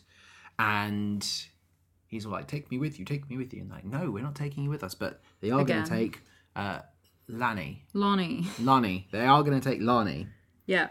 So cool. And we're, we're heading to kind of the big, big moment. Mm-hmm. But before we get to one of the biggest set pieces, I think, of this film, I want to talk about the pirate ship set Yeah. because I think it's by far the weakest of all the sets in the film because it is just so bland. Yeah. And considering how like vibrant a lot of the island has been, Mm-hmm. and especially like look at how these characters are dressed. Everything is very neon. All of the colors are like the brightest version Right. of that color. And here we have literally just a pirate ship with wood that hasn't been coloured in, hasn't been painted, has literally no personality to it. Mm. Well, this is the thing. It exists more as like, uh, what do Americans call it? A jungle gym. But that's that's exactly what it looks like. It's like But you've it's got not the Jolly Roger. no. I wasn't expecting it to be the Jolly Roger, but what it is is it looks like a jungle gym, Yeah. and what it means is that these kids play on this boat and pretend to be pirates. Basically, yeah. Which, You can't be a pirate if you live on an island. but it just makes them come across so lame. Yeah. Like they spend all this time going, "Oh, we're so evil, and we're going to fight for territory." They don't think to paint their ship and make it look more like their territory. yeah. it just makes them so lame you know like they want the whole point the reason they want the wand is to break the spell so they can they can actually sail right Sure. so why does their ship look so pathetic because they haven't actually. It's not like Mal left and they were like, "This is our chance. Let's finish the ship." Mal left and they were like, "Well, we're still never getting out of here because she's betrayed us." i They're how just not long has planning this ship for it. been here you know like it just i i wish By it- the looks of it, it's fairly new. yeah I, I wish it had some more design to it umar mentions that no one cares about her unless her mum needs someone for the night shift which is really sad you can get the sense and, and i really like this exchange so ben is obviously tied up and he's kind of appealing like hey i'm wrong and i should have i should have kept to my word and got more kids off the island and i listen let me go and it's not too late i will i will get you off the island as well Uma is like, it's too late. You've had your opportunity. I don't trust you. Mm-hmm. And I kind of get that because there Yeah. must have been some kids on this island who, you know, yet as much as they love being evil, Mm-hmm. saw that news and just thought, hey, I'd love to be one of those. Yeah. And it's been six months, maybe a year since that first, and no one else has made it off the island yet. Mm-hmm. Been six months. Yeah. Well, it's been six months since the end of Descendants One. How long did Descendants One take? It it must must have been a year since it was first announced, and in that year, only four kids. So there must be kids who were like, maybe it'll be my turn, and it never has. So now they're even more disillusioned than ever. And I think this is a really nice little moment that shows that Hmm. Ben isn't great. What we do also get is a really weird moment between Uma and Harry. Uma wears a necklace with Ursula's shell on it, Yes, but it's specifically her Vanessa shell. Mm-hmm. And she says to Harry, Let's see how this thing works. yeah, no, it doesn't actually go anywhere. There is a deleted scene here. Okay, basically where they imply that she uses the magic shell to spell Ben. Except they then realized the contrivancy that you can't use magic on the Isle, uh, so she can't spell Ben. until while off they're on the aisle. Yeah, But we then don't get a scene of her actually spelling Ben, which No. is I think works in its favor. yeah, because we don't need a scene. It, it, it that moment works because it's so like out of the blue. We cut back to. I say the villain kids. I guess VKs, the yeah. ex the ex villain kids is probably more appropriate The Mm-hmm. now. VKs. They're VKs. That's what they're called. And dude is with them, and I just groan. I'm Dude like, is hiding in the boot. yeah, but I, wish he didn't talk. I Ord- love this dog. Ordinarily, yes, I would love, I would love, dude, but Mm. he's here, and I'm like, fine. I guess we're gonna have more of the talking dog. Yes, they 3D printed a wand that they have to now take to Uma in return for Ben. and obviously they've also got their smoke bombs ready to kind of distract to get Ben out of there. Mm-hmm. And we go to a very cool song that is ruined by only one bit. Is This- it rapping? Is it all the rapping? no, I like the rapping. it's ruined by Ben's bit. Oh yeah, fair enough. I like this. I think this is this is better than like the weird techno for the villain stuff. It does. Do you remember those like princess rap battles on YouTube? I know epic rap battles, yeah. Yeah, but there was like they did specifically a Disney princess set, and they were Yeah. called Princess Rap Battles, and they had Sarah, Sarah Michelle Gellar. Yeah, really cool. She was Cinderella. Oh cool, I didn't know that. Yeah. I've not seen those ones. Yeah, it was really good, but it felt like that. Which isn't necessarily a bad thing, but No. those specific ones, the princess rap battles, are like baby's first rap battle. Yeah, but I liked this because I think it was the first time that stylistically you'd had something interesting from the villains where like it felt like they were actually performing and not auto-tuned. Yeah. And this is what I wanted in the first one and it's what this one was lacking a lot of the time as well was why does villains mean auto-tuned, you know, and techno? Yeah.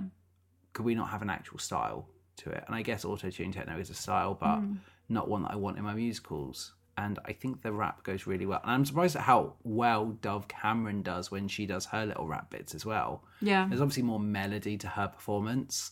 I really liked it, but yes, Ben singing, I think, ruins it. Yeah. This song is okay. It's called It's Going Down. It's pretty good. It's, It's not my favourite one. Like my second or third favourite song Hmm. of the six. of the six. Of the seven. I'm counting the seventh song. So Mal presents the wand, Mm-hmm. and Umar says, "No, I want you to test it first. And I realize instantly where this is going. you And- suddenly realised why the dog is here. Right, and I'm like, ah, this okay, right, this is clever, Mm-hmm. and there is literally no other way." For this to demonstrate, and I like it because this plot has literally gone somewhere. It's not just a random contrivance. It is. Yeah.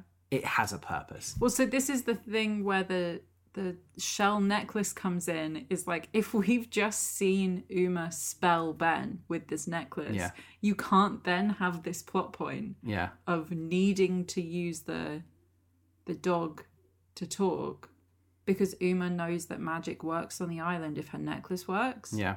So she should know what magic looks like. But actually, magic doesn't work on this island. There's no reason for Uma not to know that. Everybody knows that apparently. And Ursula's a witch. Yeah. Her kids should know that magic doesn't work here. And also, like imagine living here if magic worked. I know. It would suck. Yeah. Um, God, it'd be like the purge. Yeah, It'd actually be like the purge. basically, like Maleficent would just kill anybody that annoyed her, Oh yeah. and Ursula would You'd be a have giant all proper the time. Mm-hmm. wars, yeah. So this is the thing, like, ah, fine, dude can obviously speak to serve this So good. purpose, It's, and it, it, serves and its purpose serves- and it's amazing. I, I just I think the the thing that really bugs me. I've got no issue with talking animals. I think it is the way he speaks, Mm. his dialogue, but like the animation as well of the way his mouth moves because it just doesn't. His mouth, his lower jaw is the only part of his mouth that moves, and Yeah. it's like yum yum yum yum yum. and it doesn't work and it's all so much and i've got no objection but i just think it was such a weak point This is such like D and D logic, though, right? oh god yeah Like- it's it's such it's literally like cheat codes Yeah. you know like and it's that kind of part in a game where you get to a certain point and you can't progress any further because you didn't unlock that item and you've got to Mm. go back and do that quest and then you're like oh my god It's super interesting though about Uma as a person that she thinks that Mal would just know this spell to make animals talk. but I look at all of her spells she does she makes them She's up always done them out of the book. Yeah, but the, like this is the thing is they're always so like literally they're n- such niche spells. Mm. Beware, forswear, replace the old brand new hair. Yeah, it's so stupid. Like it's almost like it's just as long as you can make a rhyme, the spell. do- It's more like what you're thinking as you say the spell. Like as long Mm. as you hit the rhythm, you need iambic pentameter for this spell to Right. work. But also but in that, this one, it's a haiku. You know? but this is the thing, is like Mal makes this spell up on the fly and it rhymes and it sounds like a spell. Yeah. How long in advance did she have to plan this? No. Two seconds. Yeah, e- exactly. Literally two seconds. She's a genius. Yeah, so they buy it. They're like, oh Yeah. my God. And they start running away with Ben. Mm-hmm. They make the trade. And as they start running away, Gil says, tell your mum Gaston said hi, which is a great joke. Hilarious. I just, do you know what? This is why I'd want more of a sinister side because it's like they're so alluding to the fact that Gil knows that there's an alternate reality where he is Ben. Mm-hmm. You know what I mean? Like, there's an alternate reality. You could argue in his mind, he could be like, "Well, I should be the king because because Belle should have married my dad," Yeah. and it's way too interesting a thread to not have for him to be such like a goon. And it's such a shame, but there were some really funny moments. I, I just wish we got that reveal where he was like, "Ha ha ha." Like that Thanos reveal where he's like, I guess I've got to do it now. yeah.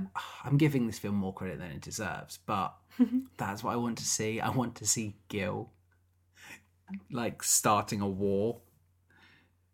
we're going to talk about at the end of after we're done talking about the plot of this movie i'm going to ask you to describe for me what you think the the third movie Mm, I don't is I don't think there is much to the third movie, but we'll get there. there is literally no reason why Mao or Evie would be capable swashbucklers. Mhm. There's literally no reason.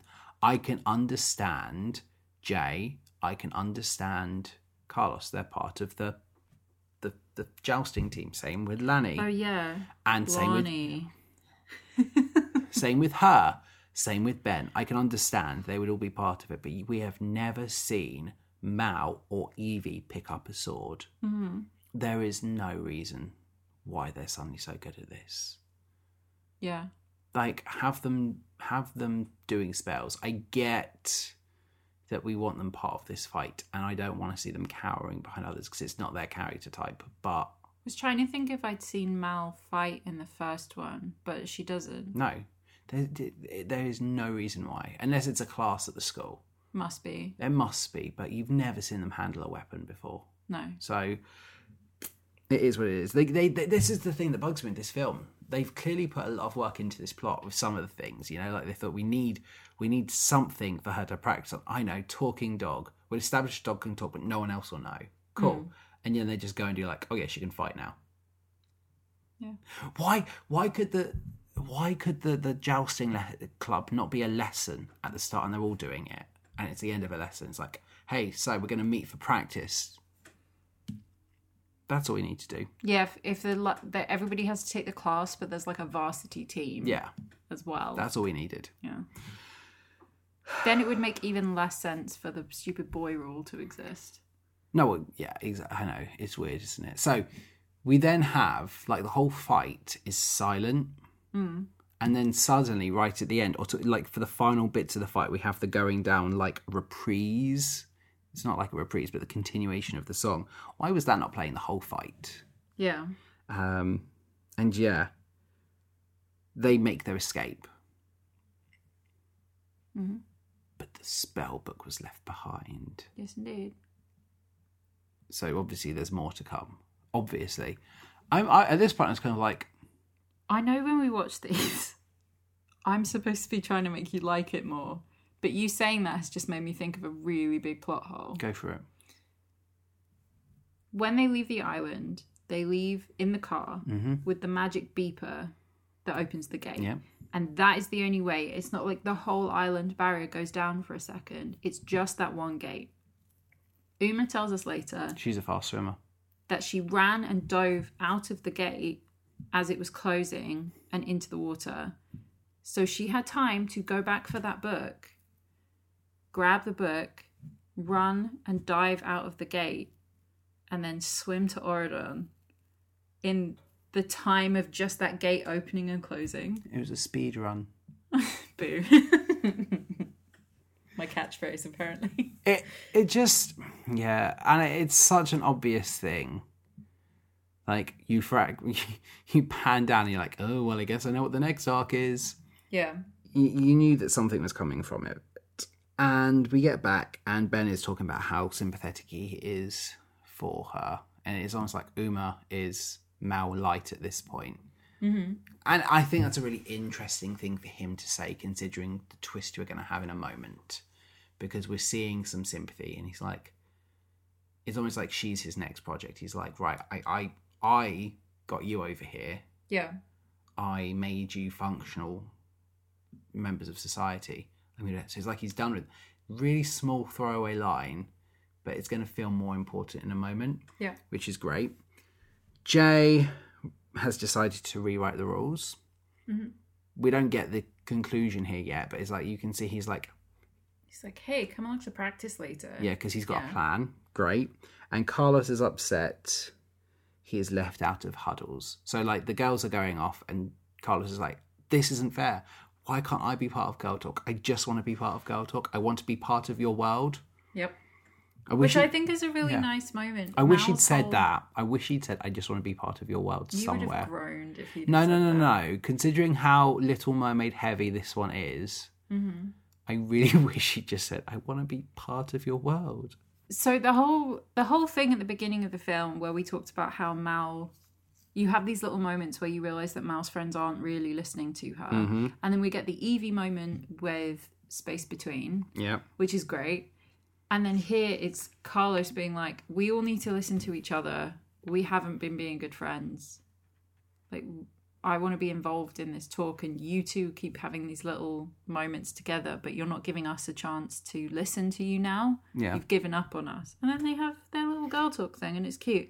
And then we have a really cute bit from Jay, where as they're all getting up to leave her to think.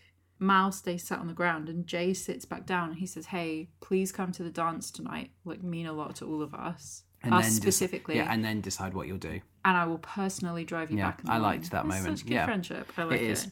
So we cut to jousting practice, and we learn that there is a new team captain Mm-hmm. because Lanny is the new team captain because it's a team captain and eight men. Yeah. Cool. Nice. And Chad's I like, like that. I concede, good sir. And then they, she says, "Drop and give me 20. And she It's- it was 10. immediately, It- whatever, drop and give me ten. She puts her foot on Chad's back and just Yeah. like squishes him And then against she's the like- floor, and it's like, practice is over. Okay, so They did 10 push ups, but no jousting. No, because it's She's not gonna they're be a not good having team an captain. actual practice. He called an emergency meeting Mm. and then said, "Guys, I'm kidding. Let's go to Cotillion." I don't know. I feel like she's I starting, knew you were going to say that when we were watching it. starting off weak. I know what she was Sucks. doing. I know what she was doing. Stop being a Chad. No, I think she's great. Like, I 100%. I think it was a great. She's about to get the best costume of this whole film. I, I think it was really awesome that it wasn't just rewriting the rules. Mm-hmm. I like that she is. It's like Jay is like, she is better than me. yeah. and she should She be. is. And no, she is. And I like that it's not just we rewrote the rules to be eight men and one woman. I like that it was team captain. I think that's a much better way than rewriting things. It's like beating them at their own game, and that's something a villain would do. Yeah. Like I love that Jay is this better person, but there are still villainous things to him, even if he's using his power for good. Doug thinks Evie is hooking up with Happy's son, who has a dark streak. Yeah, apparently he's not happy. He's, He's like, I have a cadet's badge. Because when he asked where Evie was, no one said she was on the island. So this was back when they were looking for the wand, and it was so forgettable. But they're like, oh, yeah, no, she's gone camping. And he's like, Evie, camping. And like, yeah. yeah. And he he buzzes he's like, "Are you are you cheating on me with Happy Son?" And she said, "Don't be dopey. Yeah, which is such a weird line. Don't be your dad." Yeah. Yeah. And Carlos goes to Jane, and Jane doesn't understand his proposal. And it's like it takes three goes, but they get It's there. super cute. I kind of love it. But this whole time, she's on the phone to her mum, planning the the party, and her mum heard all of that. Obviously, just doesn't realize that it was Carlos. obviously doesn't realize it happened at all because we get a moment in in, in a moment we get a sequence where she's like oh you've got a date i reckon she was still on the phone but literally just talking and Hmm. not even listening because that's what the fairy godmother does because she's not a good mother Basically. she's a fairy godmother but not a very good mother Aww. oh God, she's been an awful mother to jane do you not No, I, think I just thought that was a bad joke. Oh, That's all. okay. Well, pff, whatever. Chad has snuck back into the room and Mm-hmm. has 3D printed him a crown. It's the worst crown ever. It's not the worst crown ever. It's the same crown that Ben is going to King wear, Beast wore and King I Ben know. has been wearing for the but first two it movies. still looks bad. because it's 3D printed. He also has a 3D printed ring. Yeah. Ben, Yeah, 3D printed ring that gets passed it's around like in this Disney movie. just learned. how to 3D use 3D print. printers. What I really liked about this is I thought Chad's costume made him look like uh, King John from Robin Hood. Yeah. which I like. I think that's pretty pretty cool. Hmm. And then they walk the blue carpet, and I liked this moment. Evie gives Dizzy credit, like For her little I'm wearing. what do they call it? I don't know, but it's like I'm wearing something from the hottest new designer out there. She actually is on the um, Island of the Lost. Mm-hmm. Like to give a shout out to Dizzy, and Dizzy's like, "Oh my god, it's really She's nice." called Dizzy of the Isle. Yeah, it's really really cool. I liked that. And yeah, then we then we get the sequence where Fairy Godmother doesn't get that Jane and Carlos are together. right. Racist old mother is like, oh, villain boy. But this is kind of hilarious to me as a teacher because I feel like if she if imagine if she wasn't her mum Hmm. and this is just a teacher at the school and the teacher is like, Oh, that's really nice that you have a date. Do you also have a date, dear? It Carlos is- is it- it is "Yeah." a really funny sequence. Um, but it's, I don't. she's I c- so but I could. I, vacant. but I could do without the weird, like judgmental kind of grin when she realizes together. Yeah. I just think that's like, yeah, not not good. She's not really as accepting as she should be. Lumiere, with his awful French accent. And they actually name him as being Lumiere. No, too, I like so that. I like is- it is actually Lumiere. Introduces Mal, and she looks great. Obviously, it's a big night. Beast isn't just wearing his finest clothes; he has busted out his glasses. The only times they ever come out is for public For events. parties, yeah. I think it's to make him look more like personable. You'd think he'd get contact lenses. But it is what it is. And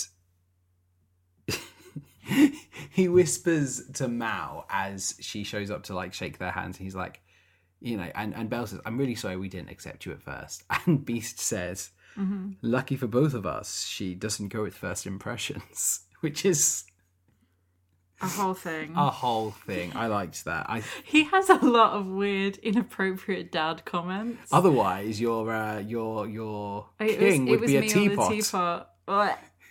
You'd be dating my teapot son. Yeah, You'd be dating Chip. literally Chip. He would be Chip.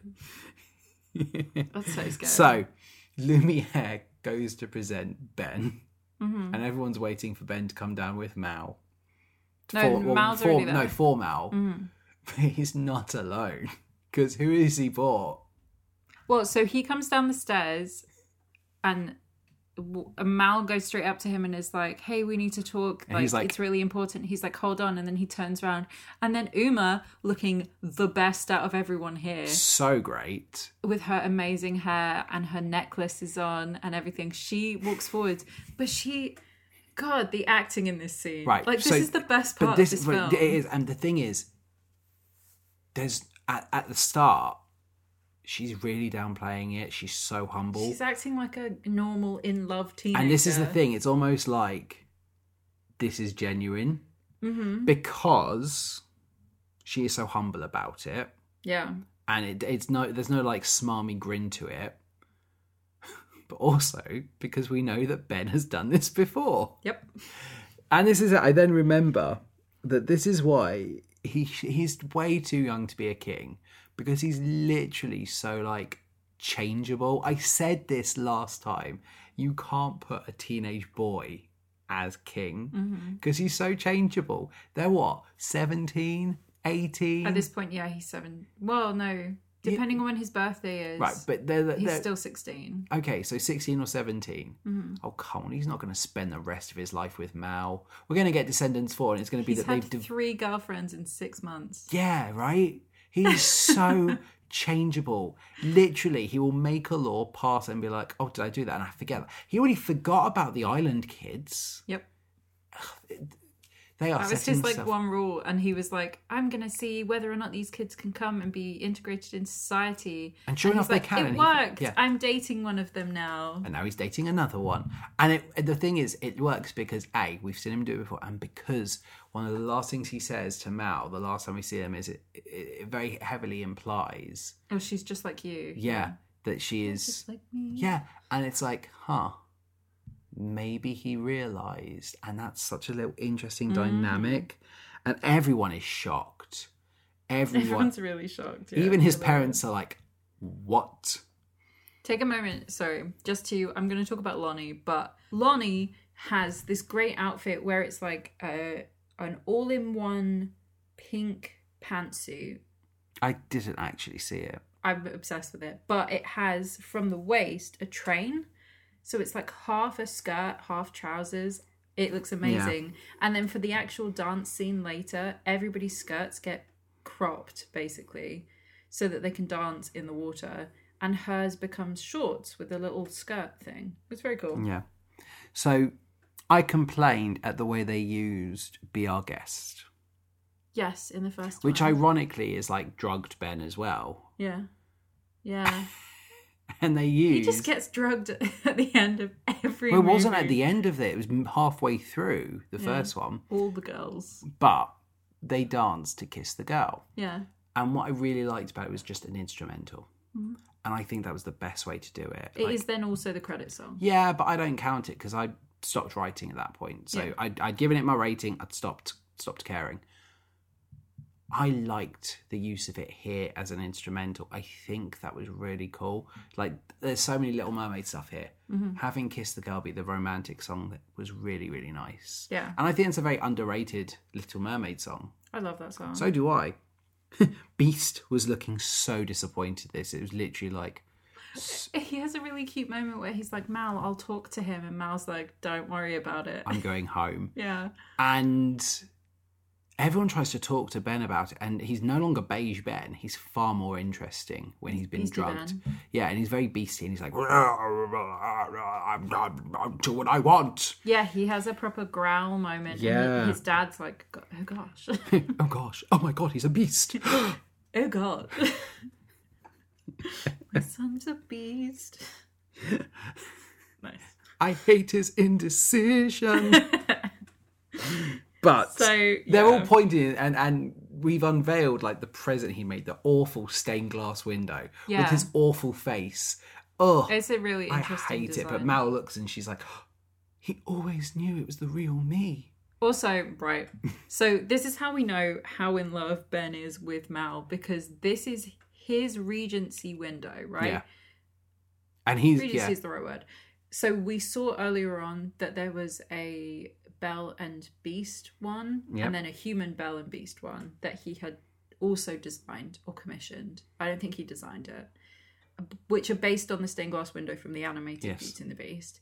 And this is the one that's going to go into the castle for when he's officially married. Yes. I think is like a present for her, but it's you know, in the Beast and Belle's one, they're on the same level. They're And looking he's at down each and other. he's like- like down below her, looking up at her, like she's a goddess. Yeah. Oh, I love it. It's so nice. And She she, has goes- her green eyes. Yeah, and he's she's she's all impressed that oh he did he did know the real me hmm like He knows who I am. He doesn't want me to be the blonde princess. exactly so she goes and kisses him and brings him back Mhm. and everything goes bad from there uma tries to run but Yep. mal speaks tries to you know win her over but it doesn't work so she dives into the sea and she becomes ursula so she does the whole like tentacle thing And she gets big. yeah she gets big so naturally mal becomes a dragon Yeah. And it turns out that that's what's been happening this whole time throughout the movie when her eyes have turned green yeah is her being her dragon self. She did, and, and and yeah, she Oh. and turns I into guess a in the dragon. first one. yeah, she doesn't know that she can do that. Yeah. I did not like the look of CGI her. No, the CGI dragon was not fun. No, and it, it, it makes considering it's Mao, like who is our protagonist. You'd think more effort would be there, like for the character integrity. Mm-hmm. But we get a moment. So Ben dives in and he tries talking about it because Mao used Fireball Yeah. it was not very effective because Umar used dive. Mm-hmm. it was not very effective because literally they are not fighting; they're just staring at each other. yeah. Ma- I think Mal's point is like go away. Yeah, and Umar's just like splashing everyone with their tentacles, Yeah. going like, "Leave me alone!" and splashing all, Yeah, so all everyone Ben- on the boat. Takes off his crown and jacket and dives off the side of this very big ship. And smacks his head and dies, and that's the end of Descendants End of the Two. movie. And yeah, but he He um, beasts up. yeah. And I really was expecting him to transform into a beast too. I really was expecting him to literally. Everyone's transforming. Why not have him transform into a beast? I mean, you don't have beast go, oh my. But Also No, I can't talk about this until we no, watch the because you've, next you've one. already told me he's going to do it in the third one. Yeah, So beastly moments. why? He's there's no reason for him to. It's not like it's a power. Like Well, so this is the that's how they're treating it here. It, they're sort of laying the the groundwork. it's for so it. stupid. It's He so has these stupid. little growly beast moments, and he calls it going beast mode. but it brie mode more like it's so stupid because the whole point was it's not it's not a magical power like maleficent has magic can turn herself into ursula has magic that can turn her into a human form and then back to her true form which is presumably what you know mal and uma are doing Yeah, it but was the beast a, is curse a curse. on the beast it's not like he has passed that down in his dna there's no reason for it. It's stupid. I don't like the idea that Ben has a beastly side. But yes, he dives in and he says, Hey, come join us. I can see there's good in you. I will vouch for you. Like you can come be here, and she's like, no. Yeah, and and swims away. And Mao literally turned into a dragon for Oh, she no gives the reason. book back. Yeah. Yeah. But there was no reason for Mao to turn into a dragon. Mm-hmm. It actually did nothing. It's just something she can do now. Yeah. But it, it she literally just flapped her wings, shot a fireball that missed, and just flapped her wings some more. It made her look stupid. Mm-hmm. Again, it's something that happens in the books. Yeah, but I don't need it to happen here. It's Mm. so like weird and and not even like a real fight scene. I know it's a musical and I know it's a decom, but you're you're raising there to be some stakes and some peril and like literally doing nothing with it. But when she comes back, somehow magically her dress has changed into something better. Yeah. And cool, I prefer this dress. I like her like Maleficent dress. Yeah. It, it it's very yeah, very it's cool. so much nicer. Yeah. You want to say what you said when you, she was about to turn back into a human? Oh, I was saying I really hope she's wearing clothes when she transforms back. yeah. We need that because, like, obviously, end of Beauty and the Beast, when he turns back into a human, he's wearing his like little raggedy. Clothes, yeah. But I was really worried that like because you've never seen Maleficent turn back into human her post Yeah, dragon. She just dies. Yeah. Yeah, so I was like, oh god, I really hope she's not naked under there. Mm. and I quite like that. It's like magically superimposed dragon skin as part of her dress. Cool. Yeah. Evie wants one favor, Mm-hmm. and she says, "I want Dizzy on the island." And Ben says, "Yes, great." So then Evie says, "Well, I also want all the other kids." Uh, it's not one favor. That's that's quite a few favors, but okay, yes, we'll do it. And now we have Indy Mala Jones because she says that her spell book Belongs in a library. belongs in a museum. It belongs in a museum. And yes, we get you and me. Starts off very auto tuned, but gets nicer as it goes on, Hmm. which is a fun little sequence. I liked the dance here, but I couldn't help but wonder how many times I had to film this in that water and how many times people got injured. yeah. It looked like an accident waiting to happen. It's not great. it isn't, but it is what it is. And this is, I, I realize this is the Oridon equivalent to a foam party, Mm-hmm. and they are literally just kids. Yeah. And it, I think it's really pinpointed here. They are just kids dancing in the water. Yeah, and suddenly all of the girls are now wearing the same shoes because we've gone from our nice cotillion heels to dancewear trainers. Yeah. But they're very cool. They're gold and glittery. They are very, very cool. And we end, as is appropriate for DCOMs, Mm-hmm. with terrible, terrible fireworks. Oh, okay. Every DCOM we've covered, there are terrible fireworks. Well, I- we also get our mid-credit scene. Well, we do. We get we we get some some credit stuff. Uh, yeah. Mm-hmm. Hmm. So we see Dizzy finding out that she's got a place at Oridon, and Yep. she's so excited. And Lady Tremaine shouts, Be quiet. Like, pulls her best uh, Miss. Oh, who's the who's the one from um, Annie? Miss Hannigan. Pulls her best Miss Hannigan, Yeah. and then And then we see Uma rise from the waves and say, yeah, "You she didn't breaks the think fourth This was wall. the end of the story, did you? Which is what happened at the end of the first one with Yeah. Mal. This originally was not supposed to be in the film, and then they were greenlit for a third one. Yeah, I'd rather it was I'd rather it was Gil, but okay. Also, there's four books, right? hmm Which these are based off. Uma doesn't actually appear until the third book, Yeah. but the first and second books are sort of broken into the first and second film in different ways. So then they've included Uma for the third stuff. Yeah. and then put it all together. But they've changed what the MacGuffin is. I mean, technically, the MacGuffin is Ben. The MacGuffin's a 3D printer as well. Yeah, literally serves whatever purpose they need it to. yeah, And it's great because it'll literally be, hey, we need to create some handcuffs. Cool, we've got we've got the 3D printers. Literally, they can do anything in this universe now. yeah. So it is what it is. What is your best song? Chilling like a villain. I said Space Between. Fair enough. Space Between, Chilling Like a Villain is up there as well. And I will also say my third favourite song is It's Going Down. Cool. They they were the best ones. What is your skip song? It's going down. For me, it was "What's My Name."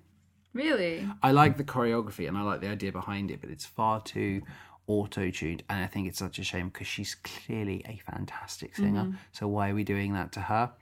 I will say also that the version of Kiss the Girl that I played over the credits, if that's technically part of it. Technically, that is a song, but it's the them performing it. Yeah, it's, and it's the credit song in the same way that, you know, after Frozen ends, you get, you know, a Disney singer singing. Yeah, it's a Disney child actor. I can't remember what her name is. It's Ariana Grande, I think. Mm, It's not. Is it not? No. Okay, well, you get somebody singing it. That one doesn't count as part of it. So I'll say I'll say what's my name because it was disappointing. Yeah. Who is your MVP in this one? Probably Evie. I know that's weird. No. Like, I love Lonnie. I know I talked a lot about her because she's just suddenly such a, mu- a great character from the first one. But I think Evie has a lot of interesting character development in this one. Yeah. Also, I love Harry. Fair. I said Dizzy.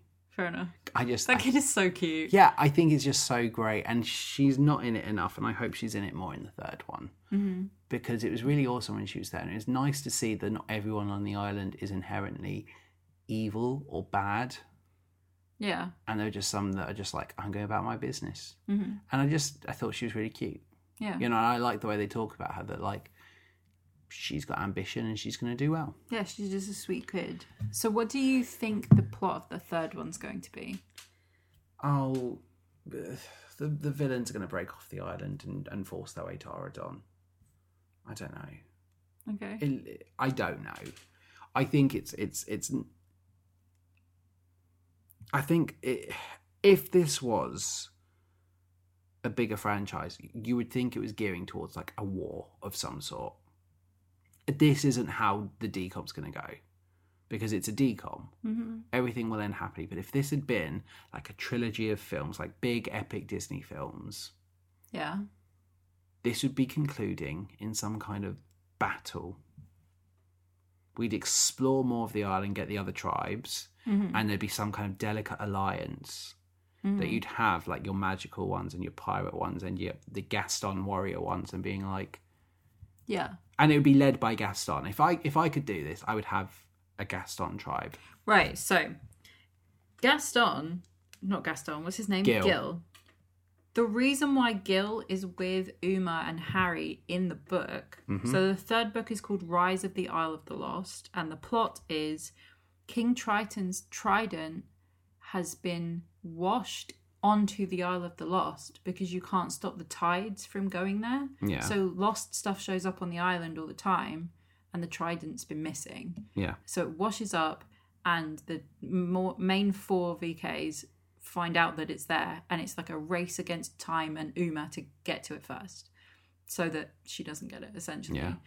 And the reason why they need Gil is because he's a really good tracker. yeah. So this is it. I would have him be head of his own little tribe. Mm. like I said, you have the Queen of Hearts and the Knave of Spades, whatever his actual title is. They've got a child, and you've got uh, the Sheriff of Nottingham as a child, Yeah. and you've got like this this tracker jock type gang, Mm-hmm.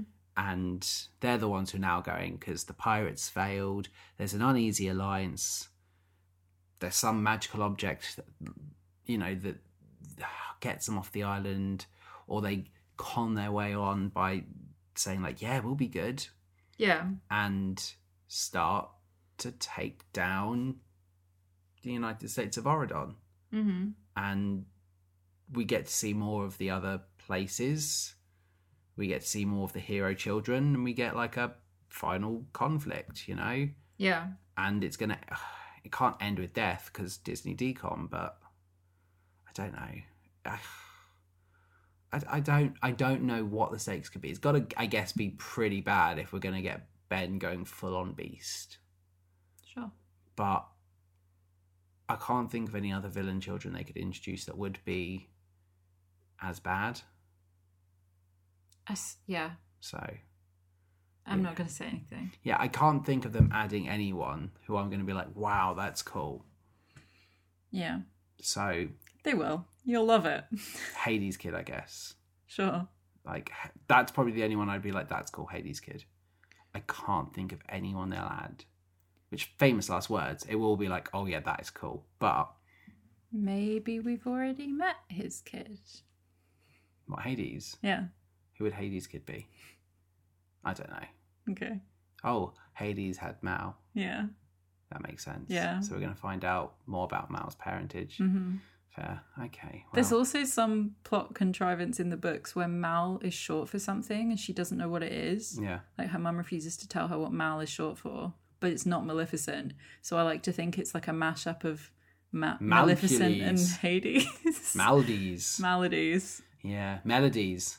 There we go. Hmm. Yeah. I don't know. Who would you want to play in this one? Hmm. That's a good question. I've left it blank because I don't know who I'd want to be. I guess. I guess Harry. Harry, but He's the best. it's literally like, ugh, why? I. I Well, 'cause my I- I- choices are Mal yeah. or I guess Jane. So my choices are Mal and Jane. Yeah, I would go with Harry because Gil sucks. Uh, You get Gil to wear has a, some a nice- whole lot of eyeliner. I wear that anyway. It's not special. no, I'm saying about Harry. yeah, but like, it's not special for me. That's just like a weekend. Mm-hmm. I don't know. I don't think any of the characters are that great. You know, in terms of that, I just it's one of those that clearly this is perfect for what it is as a kid. Like you're watching, it and it is perfect. But I've seen Once Upon a Time do a lot of this better. But also, you know, you could do a really good film trilogy of this better. Mm. You know, that really built to something, and it's like it's just not in where it could be. Yeah. So how many stars did you give this one? Now, before I talk about my opinion, we'll go over to Twitter and Instagram. So, Twitter, 17% it's okay, but just okay. 25% no, one descendants was enough for me. Mm-hmm. And 58% yes, more descendants, which I'm pleased with that one because uh, I'm quite pleased with the way I phrased that one because obviously it's descendants too. Yeah. And we do get more descendants because we, we met, you know, three new kids. So, yes, 58% of you on Twitter said you were fans of this one. yeah. Over on Instagram, 31% of you said you are not a fan of The Descendants 2, whereas 69% of you are chilling like a villain and like this one. Heck yeah. I'm going to give this half a star more than I gave Descendants 1. I'm going to say two and a half stars because I do think there are some really nice moments. I don't feel like I'm getting as passionate over this one as I ever did High School Musical 2. So, is it because this is better than High School Musical 2 or is it because like I just don't care about this like elements of High School Musical 2? Yeah. I think yes, dude served a great purpose but could have been executed better. Mm-hmm. I am very bitter about the treatment of Gil, but we have talked about that at length. So, two and a half stars this week. Yeah. Next week, we are going to be going back to some fairy tales Yes, indeed. with one that neither of us have seen before. no, I've seen bits. Yeah. Yeah. What are we watching? We are watching The Slipper and the Rose. Which I'm very excited. We've already done a Sherman Brothers this month. Yeah. It's Shermay, I guess. Yeah. So, yes, next week we are going to be looking at The Slipper and the Rose. And during that week, because it is the last Friday of the month, Yep. we will also be uploading our second episode of It's Your Favourite Musical Podcast. Yeah. And our guest this month is Ray, who is the host of one of my favourite podcasts, mm-hmm. Not Before Coffee. Yeah. And the reason we are covering the slipper and the rose is because in that episode, Ray was talking to us about her favourite musical, which is Slipper and the Rose. Hmm. Mm-hmm. So I really wanted to watch this one, and it made sense talking about it. Neither of us had seen it. Let's make this week all about the Slipper and the Rose. So that is next week Yeah. and I think that's going to be very, very exciting. So make sure you join in the conversation over on Twitter and Instagram. Let us know your thoughts on Descendants 2. Is there anything you would like to say to defend the Descendants 2, or do you agree with a lot of our thoughts? And let us know your opinion on The Slipper and the Rose. Are you a fan, or is this one that you've never seen before? As always, you can subscribe to us and download us uh, over on Apple Podcasts, on Spotify, on Google Podcasts, on Amazon Podcasts via the Amazon Music app, on Stitcher, and on Podbean. And if you are enjoying the show, you can go over to Podchaser or Apple Podcasts and leave us a five star review and let us know what you love about the show and help make our day. But until then, we will be back same bat place, same bat channel. Have a magical musical Monday.